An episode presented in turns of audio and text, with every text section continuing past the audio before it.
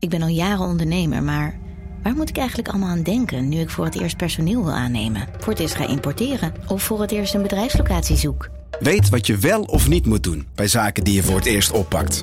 Check kvk.nl voor praktische stappenplannen. KVK, hou vast voor ondernemers. Hey podcastluisteraar. Ook op zoek naar een relevante invulling van je schaarse luisteruren? Tune dan in op de podcastserie ESG, even samengevat van BNP Paribas. Wij, Marloes en Aldert, spreken daar duurzame voorlopers en wereldverbeteraars. Waarover dan? Nou, bijvoorbeeld of we ooit duurzaam kunnen gaan vliegen. En waarom koeien in de stad nou een goed idee is? Dat en meer elke twee weken in een nieuwe aflevering. Dus abonneer je. ESG, even samengevat.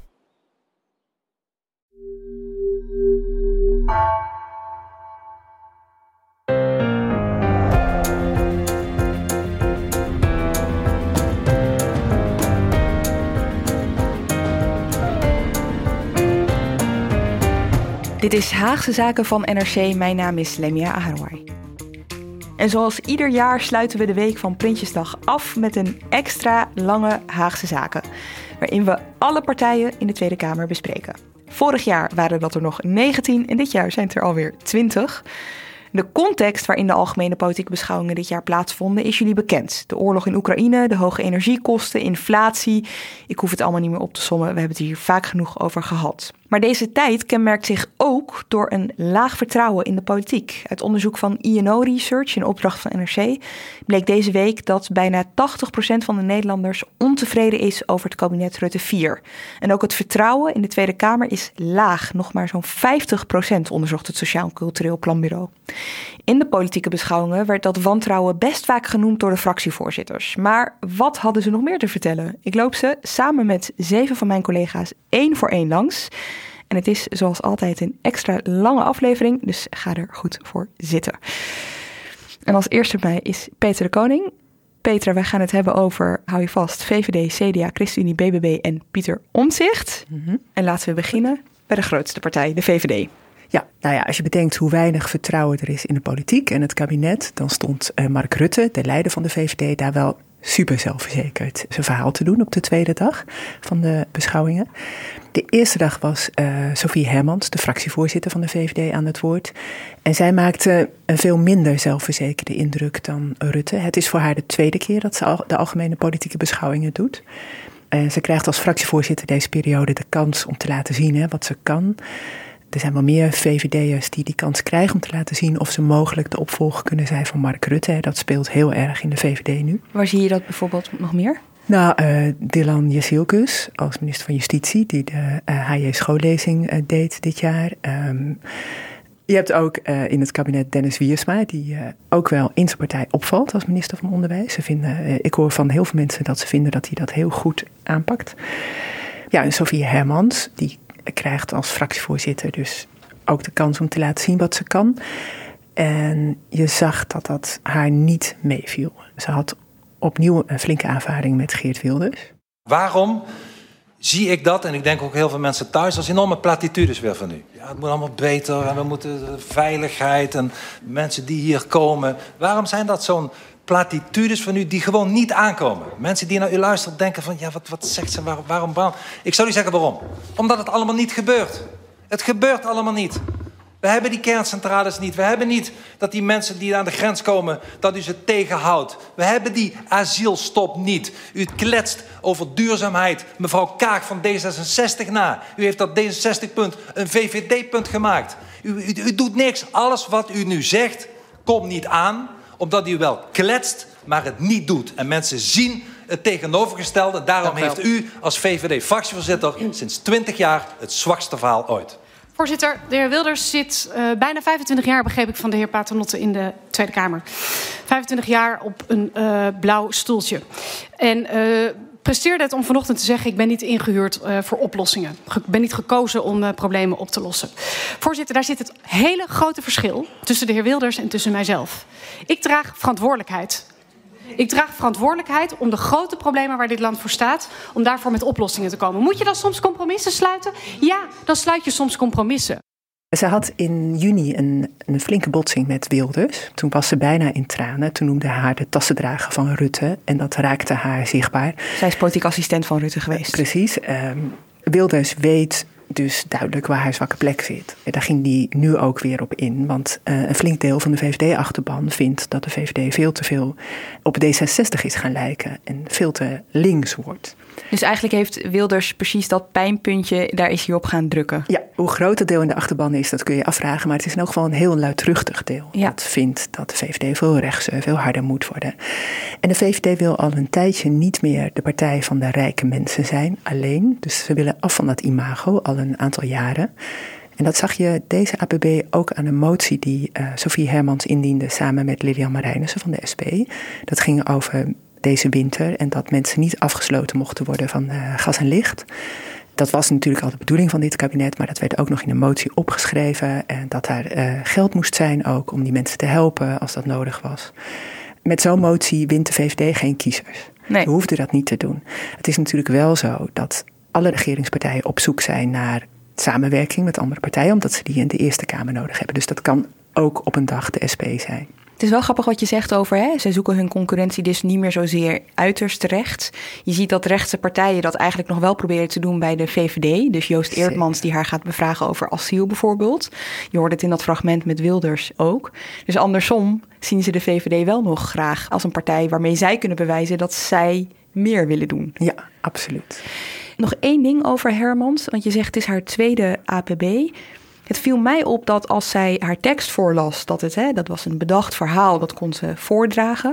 Op het moment dat er interrupties plaatsvonden, dat ze het toch wel wat moeilijker had. Dus dan hoor je haar meer twijfelen, je hoort wat vaker uh, je ziet haar wat meer zoeken.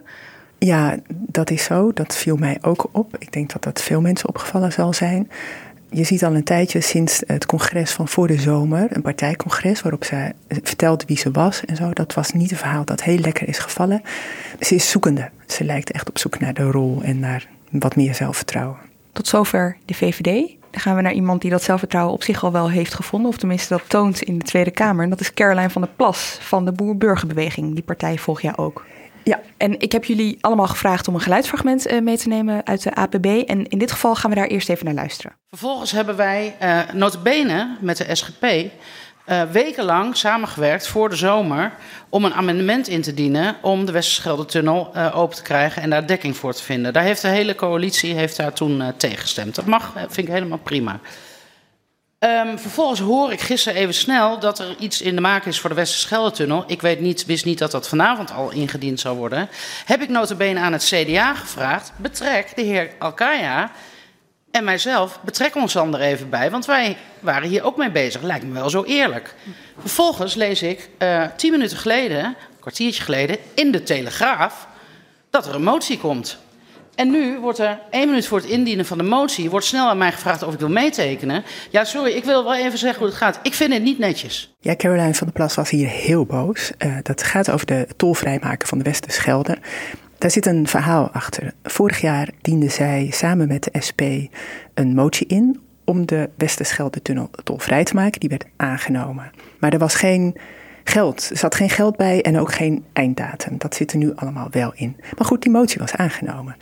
Dit voorjaar heeft uh, eh, BBB samen met de SP en de SGP gewerkt aan een amendement om dat weer voor elkaar te krijgen. Dat was een amendement bij de wijziging van de begrotingsstaat van het Mobiliteitsfonds. Weet je, mm dat doet allemaal niet toe, maar die is verworpen door de coalitie, dus ook door het CDA. En op de eerste dag van de ABB hoorde Caroline van der Plas bij het CDA dat ze daarmee bezig waren. En hè, wat je er net ook hoort zeggen, ze zei van nou betrek mij erbij, daarna hoorden ze er niks meer van. Uh, kijk, het CDA had dat natuurlijk even moeten zeggen. Bij BBB denken ze dat daar kinderzinnen achter zit. Uh, met het CDA gaat het niet goed in de peilingen. Met BBB wel, die staan op uh, iets van 15 zetels. Voor een groot deel een overlappende achterban natuurlijk. Precies, ze vissen in dezelfde vijver. Het CDA vindt haar populistisch. Dus die vinden eigenlijk dat die kiezers bij hen horen. Nou ja, dat is helemaal niet zo gezellig in de Tweede Kamer. Ze zitten op dezelfde gang en uh, dat loopt niet echt lekker. Maar wij zagen gisteren ook vanuit de publieke tribune, nadat Caroline van der Plas uitsprak wat we net uh, hoorden. Toen liep ze dus langs het CDA terug naar haar eigen bankjes, maar toen bleef ze wel even staan. En toen was er eventjes een moment samen met Inge van Dijk, Kamerlid van het CDA. Die verdedigde zich en Caroline van der Plas moest er echt helemaal niks uh, van hebben. Inge van Dijk, die vroeg ik nog eventjes van, hé, waarom was ze nou zo boos? Zij zegt, ja, uh, geen idee hoe het is gegaan. Ik heb haar opmerking, hè, dat, dus dat we ze moesten betrekken, wel doorgegeven aan de fractie. En verder ben ik er niet meer bij betrokken geweest. Maar het is wel interessant om te zien, ook tijdens de inbreng van Caroline van der Plas, als je let op het CDA ze moeten er gewoon niet zoveel van hebben. Nee, nee, ze kijken elkaar niet aan. Wat wel grappig was van die motie gisteren. De ChristenUnie had gisteren de benen uit zijn lijf gelopen om daar geld voor te krijgen, dat het kon worden uitgevoerd. Zij hebben die motie, het indienen van die motie gegund aan de SGP, omdat de SGP al veel langer, al voordat BBB in de Tweede Kamer zat, bezig was met deze tunnel. Dus hè, ze gunden het Kees van der Staaij, die mocht hem indienen als eerste indiener. Dat telt hier in Den Haag. En hij kreeg de woede van de, van de plas over zich heen. En ja, hij, hij probeerde dat dan een beetje ja, probeerde uit te leggen van ja, nou, eh, doe dan mee. En uh, ja. de, de, hoe meer ziel, hoe meer vreugde. Zo. Wat ja, maar hij stond er wel beteuterd bij. Ja, ja, wat ook nog wel grappig is, is over die motie dat het voor een deel betaald zal worden uit het Nationaal Groeifonds, het Opke mhm. Wiebesfonds. En dat is wel, er waren nog wel meer moties met die geld uit dat fonds haalden. Uh, Rutte noemde het gisteren al het Nationaal Grijfonds. Dus dat is niet bedoeld voor dit soort dingen volgens mij. Nou, je ziet ze toch in de rij staan daarvoor. Er is nog één kort dingetje uh, waar, waar, ik het met je over wil hebben, over Caroline van der Plas. Dat is op de eerste dag van de APB geweest. Sophie Hermans was net begonnen aan haar inbreng. En toen kwam Caroline van der Plas naar de interruptiemicrofoon en zei ze... ja, ik vind het toch wel een beetje, en zij noemde dat dan quote-unquote... schoffering van onze burgers die in de ellende zitten... dat Hermans was begonnen met Oekraïne met de oorlog uh, daar. En vond ik best een opmerkelijk moment. Het viel ook niet heel goed in de Kamer, want er werd meteen een soort van, nou ja, dat kun je toch niet maken. Dat was op de dag dat Rusland uh, natuurlijk aankondigde 300.000 reservisten uh, op te gaan roepen. En toch is het eigenlijk best wel typisch voor haar. Hè? Zij begint altijd met beste burgers van Nederland uh, haar, uh, haar inbreng. Ja, achteraf, ik heb nog even dit aan haar gevraagd. En ze zei, ja, ik bedoelde natuurlijk niet dat het niet belangrijk is in Oekraïne. Ze had het idee, zei ze, dat de VVD zich probeerde te verschuilen achter de oorlog in Oekraïne. Ze zei, maar de energieprijzen waren al aan het stijgen daarvoor. Maar goed, het kwam absoluut over alsof zij vond dat de VVD eerst de ellende van Nederland moest noemen en pas daarna die in Oekraïne. Oké, van BBB naar uh, nou ja, de fractie waar ze dus uh, langsliep in de Kamer om op haar eigen plek te komen, het CDA. Ja, Bobke Hoekstra, de leider van het CDA, die was er niet bij, hè? Nee, want hij is natuurlijk ook uh, minister van Buitenlandse Zaken. Hij is vicepremier, maar als minister moest hij deze week in New York zijn. Daar is de algemene vergadering van de Verenigde Naties. Ik zag op Instagram nog een foto komen van Wopke Hoekstra die de hand schudt van Amal Clooney. Maar dat even terzijde. Um, Pieter Heerma is de fractievoorzitter. En uh, hij voerde dus ook het woord de afgelopen uh, twee dagen. En wat ik altijd wel interessant vind aan die bijdrage van Heerma, eigenlijk ieder jaar, dit was de vierde keer dat hij dit uh, deed, is dat ze altijd heel ideologisch van aard zijn. Dus daar begint hij altijd mee. En daarna gaat hij, pakt hij er een paar dingetjes uit waar hij dan toch wel wat politiek actueels over zegt, zal ik maar zeggen. En um, vorig jaar ging zijn verhaal al over gemeenschapszin. Dat was toen vlak na corona. Ging toen over de coöperatieve samenleving. Dat introduceerde hij weer. En hij zei toen ook dat we af moeten van het tobben over de woningmarkt. En dat we het vaker moesten gaan hebben over volkshuisvestingsbeleid. En dit jaar klonk er een soortgelijk verhaal. Onze solidariteit met het Oekraïense volk moet gepaard gaan met nationale solidariteit en verbondenheid. Want onzekerheid raakt ons allemaal. En de sterkste schouders zullen de zwaarste lasten moeten dragen. En het vraagt ook om gezamenlijkheid en veerkracht, zoals de koning gisteren zei in de troonrede. Prinsjesdag en algemeen politieke beschouwingen staan daarmee in het teken van solidariteit en bestaanszekerheid. We moeten de opdracht volbrengen dat voorkomen wordt dat mensen door het ijs zakken, dat kinderarmoede toeneemt en bestaanszekerheid een nieuwe scheidslijn gaat vormen in onze samenleving. Minder ik, meer wij. En als politiek moet je vooruit durven kijken, op zoek naar echte oorzaken, in plaats van alleen maar boos te zijn over de gevolgen.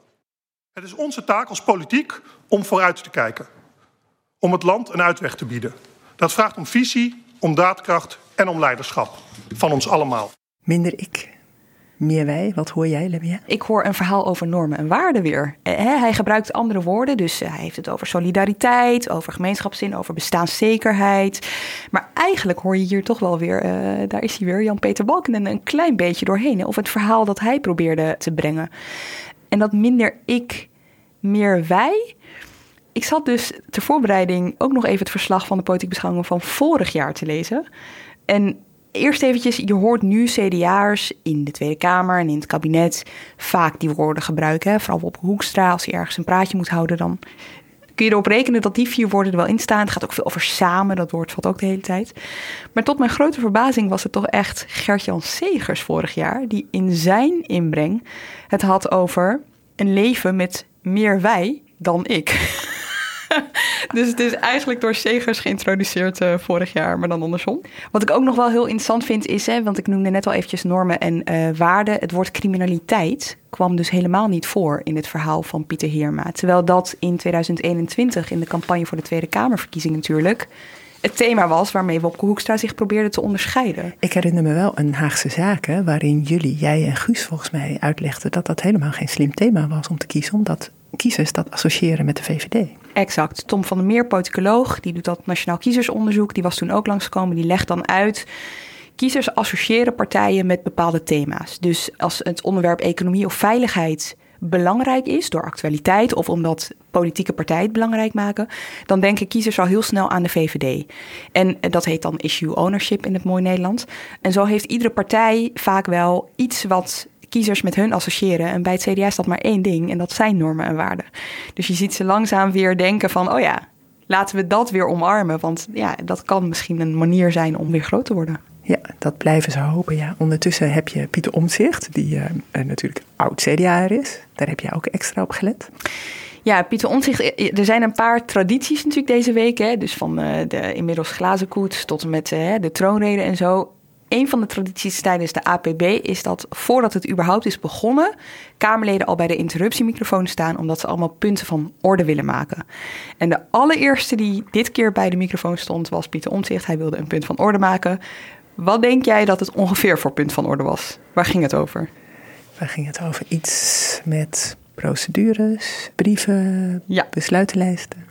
Ja, dat klopt inderdaad. Uh, op de valreep, echt vlak voor Prinsjesdag, presenteerde het kabinet natuurlijk het plan van het energieplafond. En niet helemaal afplan. Uh, en dat zou ervoor moeten zorgen dat gezinnen ongeveer hetzelfde blijven betalen voor een basisverbruik energie. Dus ondanks al die stijgende uh, prijzen.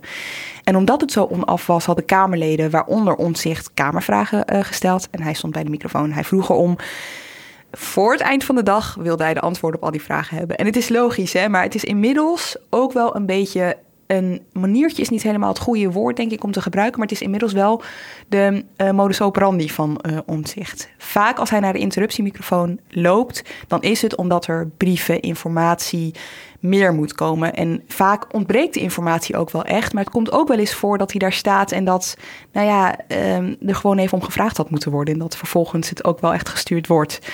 Goed, dit keer had hij het heel erg over uh, de lange termijn uh, visie van het kabinet. Dus we hebben nu een crisis, maar denken jullie ook al na over de crisis van de wat langere termijn? Weet je, zijn jullie al bezig met uh, iets wat eventueel een voedselcrisis kan worden? Of uh, als die energiecrisis doorzet?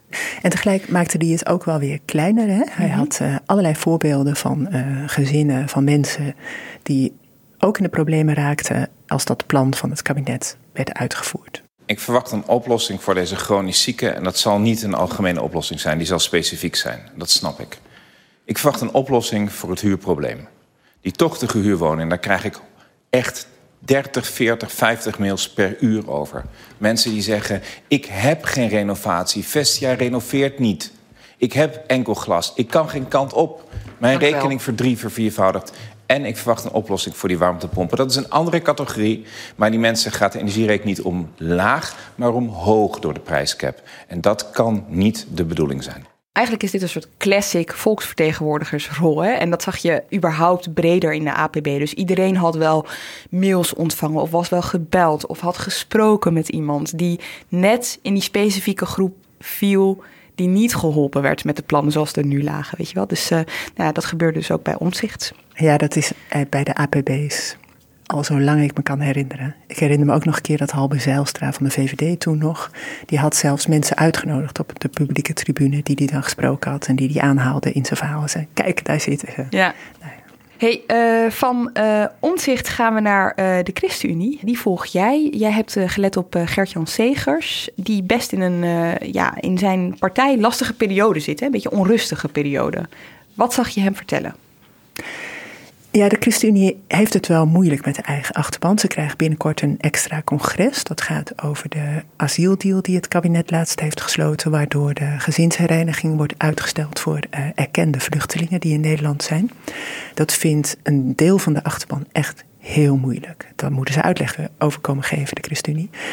En in het debat deze week zag je dat uh, hard werd aangevallen door Geert Wilders.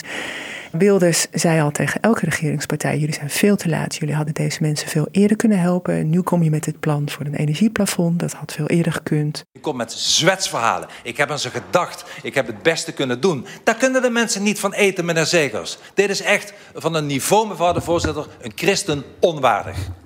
Meneer Zegers. Meneer Wilders die luistert niet. En die heeft bedacht van nou, ik ga eens even een snedige uh, interruptie plegen over barmhartigheid en over christelijkheid. Veeg het allemaal even terzijde. Het geld wat mensen nu krijgen maakt groot verschil voor mensen die nu in Heegterp met de handen in het haar zitten in Leeuwarden. In een wijk waar ze het heel zwaar hebben. Mensen die hier in Transvaal, of welke wijk dan ook, het ongelooflijk zwaar hebben. En ik weet dat dat wat wij hebben afgesproken, dat dat daar verschil gaat maken. En u blijft aan de kant staan. En het enige wat u doet, is iedereen hier zo, zoveel mogelijk beledigen, zodat u aan de kant kunt blijven staan. En ik weet en ik weet dat ik ben aangeschoven en onder soms hele moeilijke omstandigheden onderhandelingen heb gevoerd. In hele zware tijden. En steeds die mensen voor ogen heb gehad en heb gedaan wat ik kon. Je moet hierbij even bedenken dat het uh, na de uh, etenspauze was. We hadden een incident gehad met Baudet, waar we later in deze uitzending nog op terugkomen. Mm -hmm. Het kabinet was opgestapt, toestanden. Daarna waren we weer terug.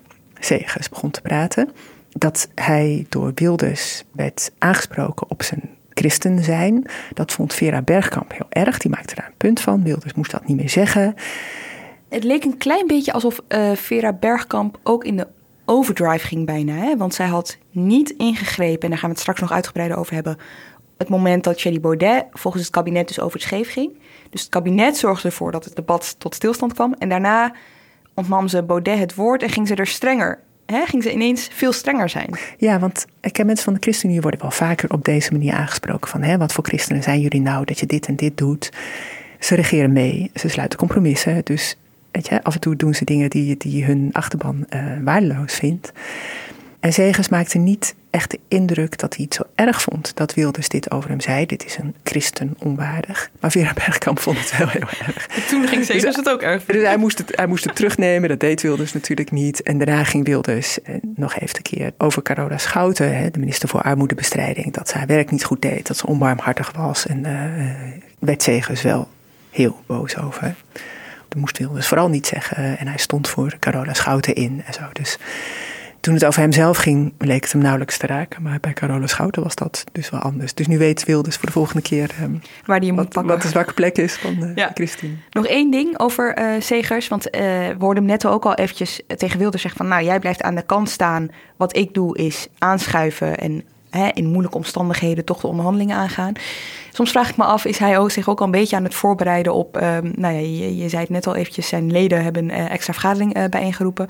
Daar een beetje op, weet je wel. Want je zag in zijn reactie op die boze leden... dat dit eigenlijk ook een beetje zijn verhaal is naar hun toe. Ik neem wel verantwoordelijkheid, dit hoort erbij. We moeten een compromis sluiten. Ja, precies. Uh, Guus Valk en ik hadden laatst een lang gesprek met Segers.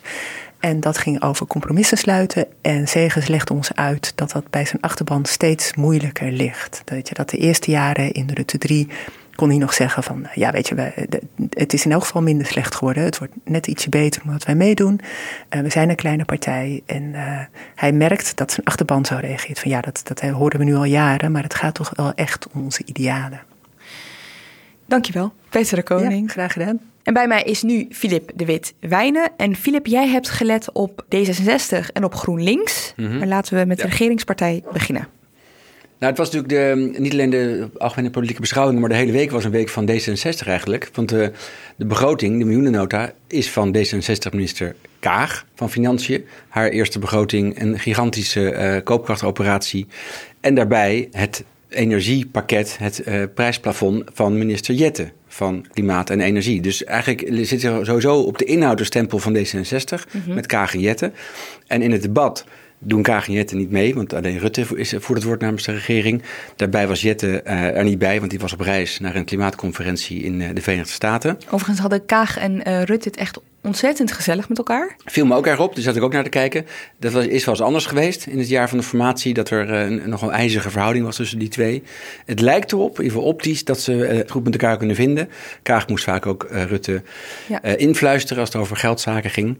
En ze deelde eh, nou ja, ze, ze de grapjes uit en ze deelde snoepjes uit. Het was, dat zag er gezellig uit. Maar Kaag heeft natuurlijk geen bijdrage aan zo'n debat. Dat is eigenlijk eh, wel jammer dat, alleen dan, eh, dat je alleen de premier hoort. Maar dan vanuit de Kamer was er eh, eh, opvallend ook een nieuwkomer eh, voor dit debat. Eh, Jan Paternotte, de fractievoorzitter sinds vorig jaar. Dit was zijn eerste algemene beschouwingen.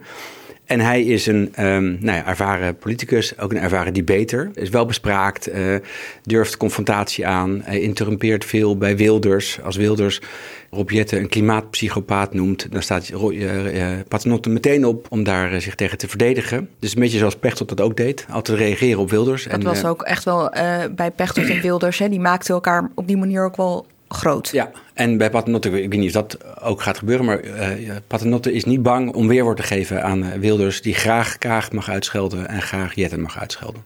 En er, vielen me nog twee dingen op bij, bij, bij Paternotte. Ik zei, eh eh, Jette was belangrijk voor het inhoudelijke verhaal, met het verhaal over de energierekening en het prijsplafond. Jette is ook klimaatminister. En Paternotte werd, namens, eh, werd als regeringspartij, met name door eh, Jesse Klaver van GroenLinks, aangevallen op één zwak verhaal in de begroting voor volgend jaar, namelijk de klimaatopgave. Mhm. Dat is een, een taak voor Rob Jette. De klimaatdrammer werd minister van Klimaat. Dus je zou verwachten dat dat voortvarend wordt aangepakt. Het is niet dat jij hem een klimaatdrammer vindt, hè, maar Zo- Klaas Dijkhoff vond hem ooit, ooit als. VVD'er. En dat gebruikt hij vervolgens als, als geuzennaam. Ik, ik zei het tussen aanhalingstekens.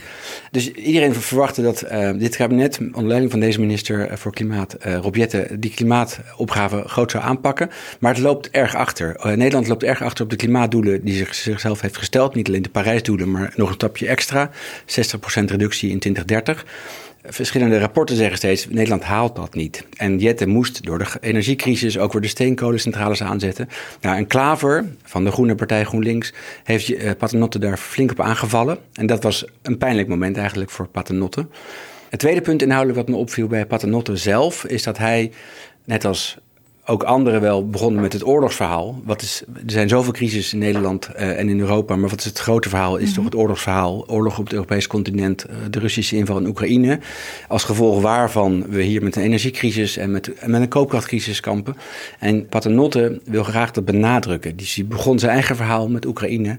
Het leed eh, van de Oekraïnse bevolking daar. En eh, hij drong er bij Rutte op aan, met premier Rutte, om ook dat verhaal beter uit te leggen. Eh, hij doet het wel elke week braaf bij de persconferentie. Maar hij heeft nog geen groot bevlogen verhaal verteld voor het volk op een eh, nou ja, live televisie persconferentie, zoals hij bij corona wel deed. En dat vindt Paternotte een gemiste kans. Dus hij zei, meneer Rutte, ik geef u de kans, vertel dat verhaal nu. En daarom is het zo belangrijk dat we daarbij stilstaan. Want, en dat merkten we gisteren denk ik ook in deze Kamer. Ik vraag me echt af of we nou iedereen hebben kunnen meenemen en goed hebben kunnen doordringen. Ook van het feit dat die twee dingen met elkaar te maken hebben. En dat conflict wat daar plaatsvindt, dat het ook gaat om het verdedigen van onze waarden. En dat dat ook maakt inderdaad dat we die hoge energierekening hebben. Ehm, en daarom stelde ik gisteren de vraag, omdat dat natuurlijk ook een taak is van de minister-president. Om mensen daarin mee te nemen. Omdat we dat in de coronatijd hebben gezien in die enorme serie persconferenties die hij met minister De Jonge en ook nog een keertje volgens mij met minister Kuiper eh, deed.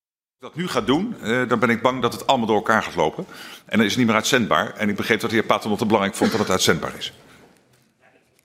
Het lijkt me ongelooflijk belangrijk juist dat het uitzendbaar is. Dus, maar volgens mij kan de minister-president dan gewoon zelf aangeven dat vanaf nu is het uitzendbaar. Exact. Dan weet iedereen precies waar we aan toe zijn. Dat ga ik ook doen. Ik ga dat moment markeren. We gaan het markeren. Alleen, eh, eh, ik denk niet dat D66 wil dat ik hier bepaal wat de omroep uitzendt. Maar in ieder geval wat ik uitzendbaar zou achten, is het dan. Ik heb uiteindelijk niet gecheckt of het ook echt in het NOS-journaal eh, terecht is gekomen. Het was niet het hele verhaal. Maar Rutte kon dat, ja, die kan goed improviseren, maar die had het verhaal natuurlijk niet voorbereid. Uh, maar ik heb wel het idee, dat gaat wel een keer gebeuren de komende weken, denk ik mij. Als er in Oekraïne nog iets gebeurt, als die door die uh, mobilisatie in, uh, van Russische soldaten, als de oorlog verder escaleert, dan moet er een moment komen dat Rutte toch besluit om uh, in het torentje de NOS te bestellen voor een live geteleviseerde persconferentie. En als dat dan gebeurt, dan kan D66 dus zeggen, dat was altijd al ons plan geweest. Ja, wij hebben daarop aangedrongen en het is goed dat de premier dat doet. Want in de afgelopen maanden in andere Kamerdebatten heeft ook buitenlandwoordvoerder Sjoerdsma daarop aangedrongen. En Rutte doet het op zijn manier. Die doet het elke week. Doet hij het wel, maar het is nog niet geïsoleerde boodschap, een dramatische boodschap voor het volk, zoals hij dat bij de coronacrisis ja. wel vaak deed. Hey, en uh, hij kwam net wel eventjes langs in je verhaal, maar laten we het nu hebben over Jesse Klaver van ja. GroenLinks. Ja, die is, dat is geen nieuwkomer. Nog altijd een van de jongste uh, fractieleiders. Maar die zit er al uh, uh, acht jaar is hij al partijleider. En die zit al twaalf en een half jaar in de Kamer. Riep hij zelf ook heel vaak. Dus dat is een ervaren debater. Die heeft er ook lol in. Hij heeft nog altijd natuurlijk wel een beetje de frustratie dat hij niet meeregeert. Wat me verder opviel, kijk, voor Klaver en ook voor andere oppositieleiders is het best lastig schieten op dit, de kabinetsplannen voor volgend jaar. Want het is een waanzinnig ruim uh, pakket. Koopkrachtreparatie voor, zo'n, voor ruim 17 miljard is nog nooit gebeurd. Daar kun je er moeilijk tegen zijn. Ja. Klaver zegt dan wel ja, maar het is maar eenmalig. Het is alleen voor volgend jaar. En wat gaan we in 24 doen als de crisis er nog steeds is? Dus hij probeert wat vergezichten te schetsen en uh, hoopt dat de regering daar ook naar kijkt. Daarnaast heeft Klaver een, um, een stokpaardje. Dat is een, dat is een flauw, uh, flauw begrip in dit geval. Maar Klaver blijft aandringen op klimaatbeleid. Wat ik net al zei, hoe hij Paternotte um, daarover ondervroeg. In de miljoenennota, ook in de troonrede, is uh, de klimaatopgave echt weggezakt in de hiërarchie van beleidsproblemen. Uh, ik geloof dat de koning uh, het als vierde thema noemde, na internationale rechtsorde, na koopkracht en na stikstof. En Klaver blijft zeggen, klimaat is het belangrijkst. Dus dat houdt hij hoog in zijn hoofd. Wat best interessant is, want jij noemde net al die rapporten, hè, die eigenlijk al waarschuwen dat 2030 uh, niet haalbaar is ja. met het huidige beleid. Dus hè, het, het, zakt weg en tegelijkertijd ja. zou je kunnen zeggen, wordt het steeds acuter. Ja, en hij blijft het roepen en dat roept het GroenLinks natuurlijk al heel lang. Een derde uh, thema voor Klaver is ongelijkheid, vooral vermogensongelijkheid. We herinneren ons nog dat Klaver was in 2014, over acht jaar geleden, dat hij Thomas Piketty mm -hmm. naar de Tweede Kamer haalde. De Franse econoom die met een enorme bestseller het probleem van de alsmaar grotere vermogensongelijkheid in Frankrijk, maar ook in West-Europa verder uh, aan de kaak heeft gesteld. Nou, Klaver uh, dringt erop aan. Het kabinet doet er wat aan. Rijke mensen gaan vanaf volgend jaar meer belasting betalen en grote bedrijven ook.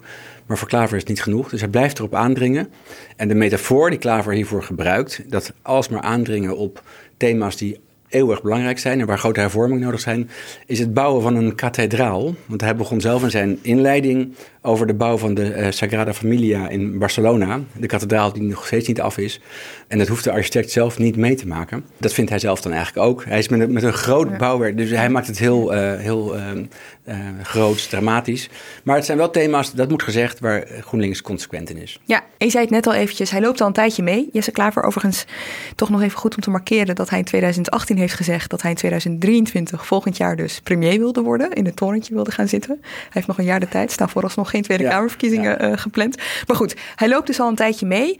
Wat me aan Klaver opvalt is dat hij eigenlijk iedere APB, zoals iedere uh, fractievoorzitter overigens, een thema groot wil maken. Hè. We weten allemaal nog dat hij het een jaar heeft gehad over scorebordpolitiek en wat daar allemaal slecht aan was. Hoe stond hij er dit keer bij? Nou, ook wel weer vol zelfvertrouwen. Hij wil, Klaver wil een beetje de leider van de oppositie zijn. En je ziet hem ook vaak als eerste opstaan. Niet eens bij, uh, dag, op dag één toen Wilders als eerste sprak. Maar bij Rutte, uh, Rutte begon met de beantwoording. En Klaver stond meteen al bij de microfoon. Ja. Hij kreeg niet het woord, want hij moest even wachten op de inleiding van Rutte. Maar hij wil dus als eerste, nou ja, wat Wilders ook heeft vaak, die wil het debat beheersen. Klaver zoekt ook airtime. En hij probeert ook, omdat hij Rutte natuurlijk al zo lang en zo goed kent, Rutte ja, ook wel op zijn persoonlijke uh, trekjes en trucjes aan te spreken. Er is veel veranderd in de afgelopen. Dit is geloof ik de tiende, zijn de tiende politieke beschouwingen van deze premier. Hij is een stuk grijzer geworden. Maar Hallo. Ja. Persoonlijk feit. Ja, niet op de persoon, meneer Klaver. ook bij u zie ik een enkele. ja. Maar zijn, streken, maar zijn streken zijn precies hetzelfde gebleven. Uh, en daar wil ik de minister-president toch echt op aanspreken voor het vervolg van dit debat. Je hoort iemand op de achtergrond zeggen, hij is een beetje kaler. over Klaver, ja. Zou die heel erg vinden. Ja. Best een ijdele man, denk ik. Uh, maar nog even één ding over de debattrucs. Uh. Want daar begon hij op een gegeven moment over. En dat, daar gaat dit volgens mij ook over, dit uh, Ja. fragment. Dus hij loopt zo lang mee. Rutte loopt lang mee, Rutte maar door. hij ook. Maar hij, hij probeert dus dat ook de hele tijd te gaan benoemen. Dus je, hè, je, je drukt me nu tegen je aan. Of dit is wat eh, Rutte ja, altijd doet. Ja, ja, en dat is een beetje wat Asscher ook deed toen Asscher eh eh, PvdA-fractieleider was. Die had Rutte meegemaakt in Rutte 2 als vicepremier. Dus je kent Rutte heel goed van Mhm. hoe Rutte bepaalde verhalen ophoudt of ophangt. En daar kon Asscher goed doorheen prikken. En Klaver probeert het ook door te zeggen... Ja, nu ga je weer zand in onze ogen strooien met allemaal technische details. En, eh, of je gaat ons aan de borst drukken als eh, we hebben zoveel aan jou te danken, GroenLinks. Met het verschil dat Asscher het Rutte soms ook wel echt moeilijk kon maken. En dat het Klaver niet echt lijkt te lukken. Nee, dat klopt. Maar daarbij probeert eh, Klaver, dat heeft, is ook gelukt dit keer, Mhm. het kabinet tot dingen te bewegen. Ja. En dat is natuurlijk met de energierekening gelukt. We hebben het over eh Asscher. We hebben het over eh, de energierekening. En net op dit moment komt Pim van der Nol de studio binnen. Nou, dat is nog eens timing. Goedemorgen. Ga zitten. Nou, je krijgt geen eh, ruimte om te ademen. Ik wil eigenlijk al gewoon meteen van je horen, want jij hebt de PvdA gevolgd. Ja, Wat viel jou op aan de eerste algemene politieke beschouwingen van Adje Kuiken als fractievoorzitter? ja, nou ja, dat zij een heel klassiek verhaal eh, zelf hield over eh, nou ja, het grote thema natuurlijk van dit moment. Bestaanszekerheid, dat is eigenlijk al jaren het woord hè, waar de PvdA eigenlijk hun nieuwe centrale thema van, van wil maken. En daaraan gekoppeld natuurlijk de grote eh, sociale en inkomensongelijkheid die er nu te zien is. Dus dat was eigenlijk haar, haar, haar belangrijkste onderwerp. En verder viel me op dat ze natuurlijk wel eh, lof had voor de grote eh, koopkrachtmaatregelen die het kabinet nu eh, heeft genomen. Sprak ze dat ook uit? Sprak ze wel uit. Ze zei bijvoorbeeld er zitten heel veel goede dingen tussen. Mhm. Alleen ehm, haar kritiek breder op het kabinet is toch wel van, nou ja, hè, de eh, Rutte 4 eh, schuift eigenlijk eh, een belangrijke keuze voor zich uit. Het gaat allemaal te traag. Dus ze was tegelijkertijd ook heel, heel kritisch. Eh, en eigenlijk die eh, beetje die dubbelrol die ze dus in het debat had, dat kwam nog mooi eh, aan bod toen eh, coalitiepartij ChristenUnie, dus Gert-Jan Segers, haar op een gegeven moment na haar verhaal interrumpeerde. Waar ik u graag toe uitnodig en blijf uitnodigen, want u heeft het al gedaan en het maakt verschil, is om mee te blijven denken, hoe kunnen we mensen beter helpen? En u, u bent gekomen met het idee van een prijsplafond. Het kabinet heeft het uiteindelijk opgepakt. Daar wordt nu aan gewerkt. Nogmaals, ik denk dat dat eerder een compliment dan een reprimande waard is. Mevrouw Kuiken. Het is toch wel een beetje wereldvreemd, eerlijk gezegd. Dan ben je toch echt blind en doof voor wat er nu gebeurt in die samenleving. Mensen worden nu al geconfronteerd met een hoge energierekening. Je moet dus zien hoeveel mails we nu allemaal binnenkrijgen die zich afvragen: ja, maar hoe werkt dat dan precies met het prijsplafond? Helpt het mij of helpt het me niet en hoe gaat het dan? Hoe zit het met stadsverwarming? Hoe zit het daarmee? Wat dat aangeeft hoe groot de nood nu is en het feit dat ik nog niet op al die vragen een antwoord heb, vind ik ook ik vervelend. Want er ligt nu een prijsplafond van het kabinet waar we de uitwerking nog niet van kennen. Nou, dus hier werd Kuik eigenlijk heel boos op wat Ja. Segers zei. Hè? Want Segers eh, had zoiets van, ja, eh, hè, kom op, eh, we moeten zien wat er allemaal gebeurt. Eh, het kabinet gaat nu zelfs akkoord met jullie prijsplafond. Eh, toch een beetje een zuur verhaal, waarom geen compliment? Eh, nou ja, en dan zie je dat ze natuurlijk heel erg toch ook moet laten zien eh, waarom ze vindt dat het niet genoeg is. Waarom ze vindt dat het prijsplafond veel te laat op tafel is gekomen. Dat er nog eh, hè, op de korte termijn nog veel te veel mensen toch in de problemen zitten door die energierekening. Dus nou ja, ze was eigenlijk het hele debat toch wel een beetje aan het laveren tussen ik, kan niet zeggen dat dit niks voorstelt. Ja. Hè, dat het kabinet helemaal waardeloos is en niks doet. Maar ik wil het ook weer niet volledig Nee, omarmen. ik wil het ook Ja. niet be- bepaald niet allemaal gaan verdedigen als dit zijn onze voorstellen of dit zijn onze compromissen. Jullie zitten hier ook samen aan tafel als enige duo vandaag. Ja, hier wordt even een hand geschud. eh. Ehm, want eh, GroenLinks en de PvdA moeten we toch tegenwoordig ook eventjes samen gaan bespreken. Ja, en ze hebben richting deze eh, begrotingsronde ook weer samen, nauw samen opgetrokken. Weer met een eh, gezamenlijke tegenbegroting. Zonder SP dit keer, dat hebben ze in het verleden wel gedaan, maar echt met z'n tweeën. Leest iemand die tegenbegrotingen? Dat Ja. bedoel ik niet van ons, maar eh, in vak K. Heeft het waarde? Nou, er zitten voorstellen in die al zo eerder hadden gedaan. En er zit een heel korte financiële paragraaf bij, maar dat is een, eh, heel klein Hm. Excel-bestandje, Lemja. En dat is uh, heel makkelijk altijd, want we moeten dekking zoeken en dan gooien ze altijd de, ja. de vennootschapsbelasting omhoog en dan hebben ze 8 miljard om uh, leuke dingen mee te doen. Er wordt gewaardeerd dat er een tegenbegroting is, dat de partijen, oppositiepartijen nadenken over ander beleid. En dit keer hebben ze inderdaad, het woord is deze aflevering al een paar keer gevallen, gewerkt aan het plan voor het energieplafond. Dat was hun idee. Hoe kwam dat terug in de APB? Nou, het, ze kregen ook wel van andere partijen, uh, hè, ook in de coalitie, echt wel de credits voor dat zij dit zo hadden ingebracht. Hè. En um, hoewel GroenLinks en PvdA nog niet helemaal tevreden waren met uh, de uitwerking die er tot nu toe lag van het kabinet, kregen ze het in het debat ook nog voor elkaar om uh, uiteindelijk een motie op het einde in te dienen die nog weer hè, het plan verder gaat aanpassen naar, naar hun wensen.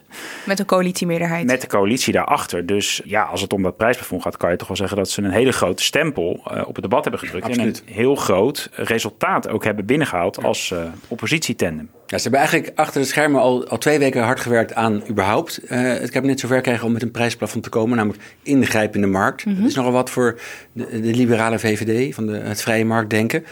Dat is gelukt. Toen kwam op het laatste moment Rob Jette op Prinsjesdag zelf met een plan voor uh, ingrijpen in de energierekening. Dat zag er op zich goed uit, maar was totaal niet uitgewerkt nog. Dus uh, deze twee initiatiefnemers, GroenLinks PvdA, wilden daar details van hebben, meer uitwerking en meer uh, zekerheid en meer steun aan, aan, grotere groepen huishoudens. En daar is tijdens de APB, wij zagen het niet vanaf de tribune, maar ze hebben achter de schermen daar heel hard aan gewerkt. En vooral gedrukt op de. Ze merkten dat het kabinet niet heel veel wilde toegeven hier of toezeggen, maar de coalitiefracties in de Tweede Kamer wel. Dus er is achter de schermen door uh, fractiespecialisten en fractieleiders is er uh, uiteindelijk wel een compromis uitgerold dat uh, het hele prijsplafond aan, uh, richting het voorstel van GroenLinks en PvdA heeft geduwd. De aanloper na was eigenlijk ook nog wel opmerkelijk, want zij kwamen dus met het plan, wat was het, begin september, hè? GroenLinks en PvdA? GroenLinks al in maart alleen, ja. en in september kwamen ze met een gezamenlijk Precies, met een gezamenlijk plan. En vervolgens was het het kabinetsplan, dus op die manier lekte het uit van het kabinet is van plan om dit en dit te doen. Mm -hmm. En toen werden ze bij GroenLinks toch wel een beetje chagrijnig en bij de PvdA ook, want ze dachten, wacht eens even, dit is ons plan. Ja. En op de maandag voor Prinsjesdag mochten Klaver en Kuiken erover op de koffie komen bij het ministerie van Financiën. Bij Kaag, dat klopt ja. En daar hebben ze volgens mij alleen maar uh, hun eigen plan nog eens een keer kunnen toelichten. Want dat plan van het kabinet was er toen nog niet. Daar is echt tot diep in de nacht op maandagavond en zelfs op dinsdag nog over door onderhandeld. Vooral door ambtenaren en door de energiebedrijven. En pas op dinsdagmiddag was het na de troonrede heeft Liette daar iets over naar, naar buiten gebracht. Maar nog steeds geen volledig plan. En zij vonden, nogmaals, het prijsplafond idee van Jette te slap en te weinig uitgewerkt. Dus ze wilden aandringen op uh, meer details en een bredere regeling. En Klaver die zei daar iets heel opmerkelijks over. Die zei, als jullie het niet doen, dan doen wij het wel. Het vertrouwen in dit kabinet is tot een dieptepunt gedaald... omdat er voortdurend paniekvoetbal wordt gespeeld. Er wordt niet geregeerd, er wordt vooruitgeschoven. En als er niet wordt geregeerd vanuit vak K dan regeren we wel vanuit de Kamer. Het voorstel wat er nu komt, het energieplafond, is daar een goed voorbeeld van. En ik ben bang dat we dat op meer terreinen moeten doen. Best wel grappig om te zien hoe Rutte dus ook uh, op de tweede dag eigenlijk zaken leek te doen. Ook echt met GroenLinks en de PvdA. Dus als één uh, uh, entiteit zou ik bijna willen zeggen. Ja, hij sprak ze ook best vaak aan als Precies. jullie, ze, GroenLinks, PvdA. In die zin, ja, ook typisch Rutte. Hij omarmde ze ook van jullie hebben dit geregeld. Hij gaf ze de credits die ze ook wel, nou ja, ook wel graag willen, willen horen natuurlijk. En je zag ook vaak Klaver en Kuiken samen bij de microfoon staan en van elkaar overnemen. Ja, en um, tot grote frustratie uh, op een gegeven moment uh, liep Joost Eertmans van Ja 21 uh, naar de interruptiemicrofoon. Die dacht, ja hallo, wij zijn er ook nog. Eerst een vraag uh, aan het eind van het interruptiedebat met mevrouw Kuiken. Ik, ik hoop dat u uh, de uitwerking van het uh, prijsplafond niet alleen bespreekt met GroenLinks en PvdA, maar met de hele Kamer. Ik kreeg het idee dat daar de onderhandelingen begonnen waren. Het lijkt mij belangrijk om dat, om dat vast te leggen. En dit is interessant omdat het kabinet een meerderheid nodig heeft in de Eerste Kamer. Dat kan via ja 21, dus via de rechtertoer zal ik maar zeggen, maar ook via de linkertoer, namelijk PvdA GroenLinks. En uh, over deze samenwerking nog gesproken, nu doen ze het uh, samen, maar wel afzonderlijke fracties. Volgend jaar zijn de Provinciale Statenverkiezingen. Een gezamenlijke lijst komt er niet meer, maar daar zijn ze nog wel van plan om één fractie te vormen. Ja, ja, in de Eerste Kamer gaan ze er echt naar als één fractie uh, straks verder. En nou ja, ze zijn nu al heel belangrijk natuurlijk samen in, in de Senaat, ook voor die meerderheid. En ja, hun gewicht zal toch nog verder toenemen, omdat uh, het kabinet dan ook uh, weet, ja, ze zijn niet meer tegen elkaar uit te spelen eventueel uh, op onderwerpen. Het is echt één nieuwe fractie, dus ja, dus hun invloed zal denk ik alleen maar verder toenemen. Dankjewel. Filip, jou ga ik in ieder geval definitief bedanken, want ik ga verder met Pim over de SP en de SGP. Zullen we dan maar beginnen met de SP van Lilian Marijnissen? Mm -hmm, is goed. wat viel jou aan haar op? Nou ja, om te beginnen, we hebben het natuurlijk net eh, uitgebreid gehad over PvdA en GroenLinks. Mhm. Het afgelopen jaar is zeg maar de verwijdering tussen die twee partijen en de SP eigenlijk alleen maar groter geworden. Die linkse samenwerking, hè, dat was altijd de drie partijen. Nou, de SP is daar toch een beetje uitgestapt. Uh, meer de eigen koers willen ze nu varen. En ja, Marijnissen kwam toch met een heel klassiek socialistisch uh, verhaal in haar eigen uh, inbreng dat ging heel erg gewoon over de, nou ja, de bekende thema's van natuurlijk uh, de, ook weer de, de, ongelijkheid, de vermogensverdeling, dat bedrijven veel meer uh, harder moeten worden uh, aangepakt. de zorg kwam ook nog wel weer regelmatig voorbij. Ze had het toch aan, op een of andere manier ook wel moeilijk misschien om zich echt ermee te onderscheiden. Mm -hmm. hè? Mhm. Kijk, je kan aan de ene kant zeggen, dit waren, het is opnieuw, hè, is dit een kans voor de SP om met hè, voor hun klassieke thema's toch zich te profileren en misschien ook daarvan te profiteren. Ja. Maar ja, je zag natuurlijk nu in de beeldvorming toch ook wel weer PvdA GroenLinks met hè, de, uh, de resultaten toch er ook wel weer een beetje mee vandoor gaan. Wat dat betreft had ze uh, misschien toch ook niet een heel, een heel makkelijk debat. En waren natuurlijk heel veel partijen in de oppositie die ook ditzelfde geluid lieten horen. Uh, zelfs op rechts natuurlijk, waar iedereen voor zoveel mogelijk koopkrachtreparatie is. Ik merkte bij haar dat ze toch ook wel een soort van uh, systeemdiscussie af en toe wilde gaan uh, voeren. Bijvoorbeeld waar het gaat over de energiemarkt. Ja. Hè? Dus op een gegeven moment was er op de tweede dag, toen Rutte aan het woord was, een interruptiedebatje met haar. En daarin was zij dan begonnen over: goh, we gaan nu miljarden uitgeven aan die energiebedrijven om de prijs een beetje te dempen voor burgers. Als we dan toch, quote ik haar even, miljarden belastinggeld uitgeven aan energiebedrijven, laten we dan op zijn minst wat democratische controle terugpakken ja. op die bedrijven. Nou zeker, kijk, wat, wat Marijnissen wel, wel heel goed deed in het debat, is dat zij was een van de uh, partijen die, als het over die energiemarkt gaat, dus wel niet alleen over de korte termijn nu die discussie wilde voeren, maar wel ook de fundamentele vraag uh, wilde opwerpen Precies. van hoe moet het nu verder met uh, die energiemarkt. En is de, daar kan de SP natuurlijk altijd benadrukken, en dat deed ze dan ook veelvuldig. Uh, dat de SP nooit voor de liberalisering en privatisering nee. van de energiemarkt is geweest. En nou ja, hun oplossing gaat ja. vrij ver. De meeste andere partijen zijn er tegen, maar is natuurlijk om toch weer ja. die volledige markt opnieuw te nationaliseren. Was wel Segers naast zich kreeg, uh, hè, ja. die vulde haar wel aan. Volgens mij uh, wilden die twee ook samen een onderzoek. Ik weet niet of die motie uiteindelijk is aangenomen.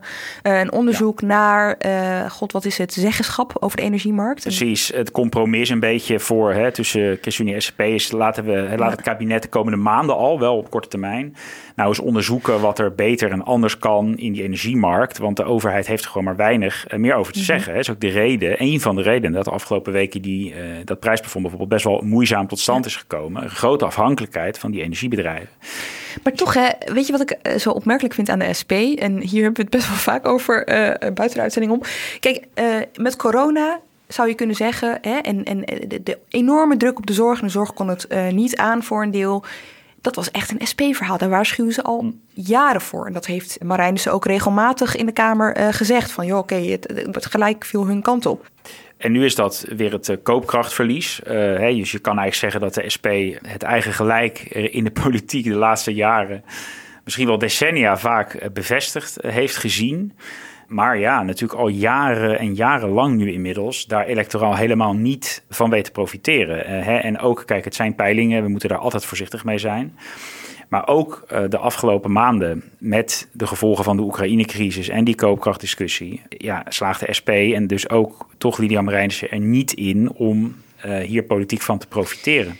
En daar gaat ook het fragment over waar je ons naar wil laten luisteren, hè? over Oekraïne. Staat de SP nog steeds op hetzelfde standpunt om Oekraïne niet te steunen met wapenleveranties in de strijd tegen Rusland? Mevrouw Marijnissen. Nee, dat, dat is niet correct, meneer Zegers. Um, laat ik beginnen met te zeggen dat ik me grote zorgen maak Uh, niet alleen nu, al een tijd, maar zeker ook na de woorden weer van Poetin. Ik constateer uit de woorden van mevrouw Marijnis en het feit dat de SP keer op keer heeft gestemd tegen hulp aan Oekraïne, tegen wapenleverantie. En zelfs heeft voorgesteld dit jaar nog om geen wapens te leveren. Dat solidariteit blijkbaar ophoudt bij de grens. Meneer Paternotte, wat een onzin is dat. Sorry hoor, dat kunt u echt niet maken. Solidariteit ophoudt bij de grens. Ik zeg net wat we allemaal wel hebben gesteund. En dat we vluchtelingen opvangen. En dat we hulpprogramma's steunen. En dat we ook wapenleveranties hebben gesteund. Maar inderdaad, met wat meer terughoudendheid en een wat kritischer uitgangspositie. Dat is zeker waar. Maar mag het alsjeblieft, zou ik willen zeggen. Ja, dit was helemaal aan het eind van haar eigen betoog. Toen kreeg ze nog een aantal interrupties. En die gingen eigenlijk dus vooral hierover. Van de toch een beetje, ja, dubbelzinnige houding van de SP tegenover die hulp aan Oekraïne. En nou ja, het werd haar nog uh, een keer herinnerd dat de SP in ieder geval in het begin uh, heel erg tegen het leveren van die wapens was. Hè. Ik heb het nog even teruggezocht. Inderdaad, klopt dat Jasper van Dijk, Kamerlid, toen een paar keer uh, begin februari gezegd heeft van dat is olie op het vuur, dat moeten we niet ja. doen. Nou, nu was het natuurlijk net op de ochtend van het debat. Uh, had, heeft Poetin weer toen uh, deze week nieuwe mobilisatie afgekondigd. Dus D60 zei alweer, joh, nog meer wapens. Wat wil de SP nou? Ja, ze kwam daar toch niet helemaal lekker uit of zo. Ze hebben dan toch een hele aarzelende houding. Hoe van, komt dat? Uh, nou ja, oh, het, het, verleden van de SP is natuurlijk, en dat geldt over vermeerlingspartijen, maar alleen de SP houdt daar eigenlijk nog aan vast. Natuurlijk een hele pacifistische mm-hmm. inslag. Hè? Dus heel erg tegen oorlog, altijd tegen alle oorlogen agerend. Uh, tegen wapens. Wapens moeten de wereld uit. Dus dat zit erachter van het idee dat dat, dat wapenwetlopen en zo, dat het alleen maar leidt tot meer uh, ellende. Uh, wat natuurlijk ook niet helemaal onzinnig is, maar je ziet de laatste maanden dat. Uh, natuurlijk heel veel linkse partijen ook, juist nu door deze unieke situatie met Rusland en de agressie van Rusland, toch daarop zijn teruggekomen. Ja, zij zei uh, op een gegeven moment in een interruptie met Gundogan, het lid Gundogan is dat tegenwoordig, Oudvold. Ik quote haar even, maar als het gaat over oorlog heeft de SP inderdaad ook in het verleden wel eens een afwijkend standpunt gehad. En laat het nou zo zijn, mevrouw Gundogan, bijvoorbeeld als het gaat over de oorlog tegen Afghanistan, dat er met terugwerkende ja. kracht steeds meer mensen zijn die de analyse van de SP hebben overgenomen. Nou, laten we eerlijk zijn, als het gaat over dit soort uh, interventies van de afgelopen twintig jaar, uh, dan kan de SP natuurlijk met enig recht zeggen dat we daar achteraf, hè, dat de conclusie toch is dat het heel, heel veel van die interventies op een mislukking en een drama zijn uitgelopen.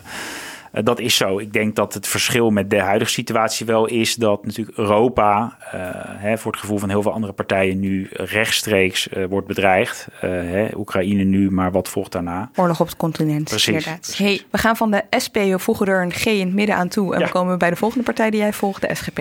Ja, uh, Kees van der Staaij, uh, dit is ieder jaar mijn inleiding, maar dat, is, dat geeft niet. Die neemt altijd iets mee. Hij moet heel laat op de avond bespreken.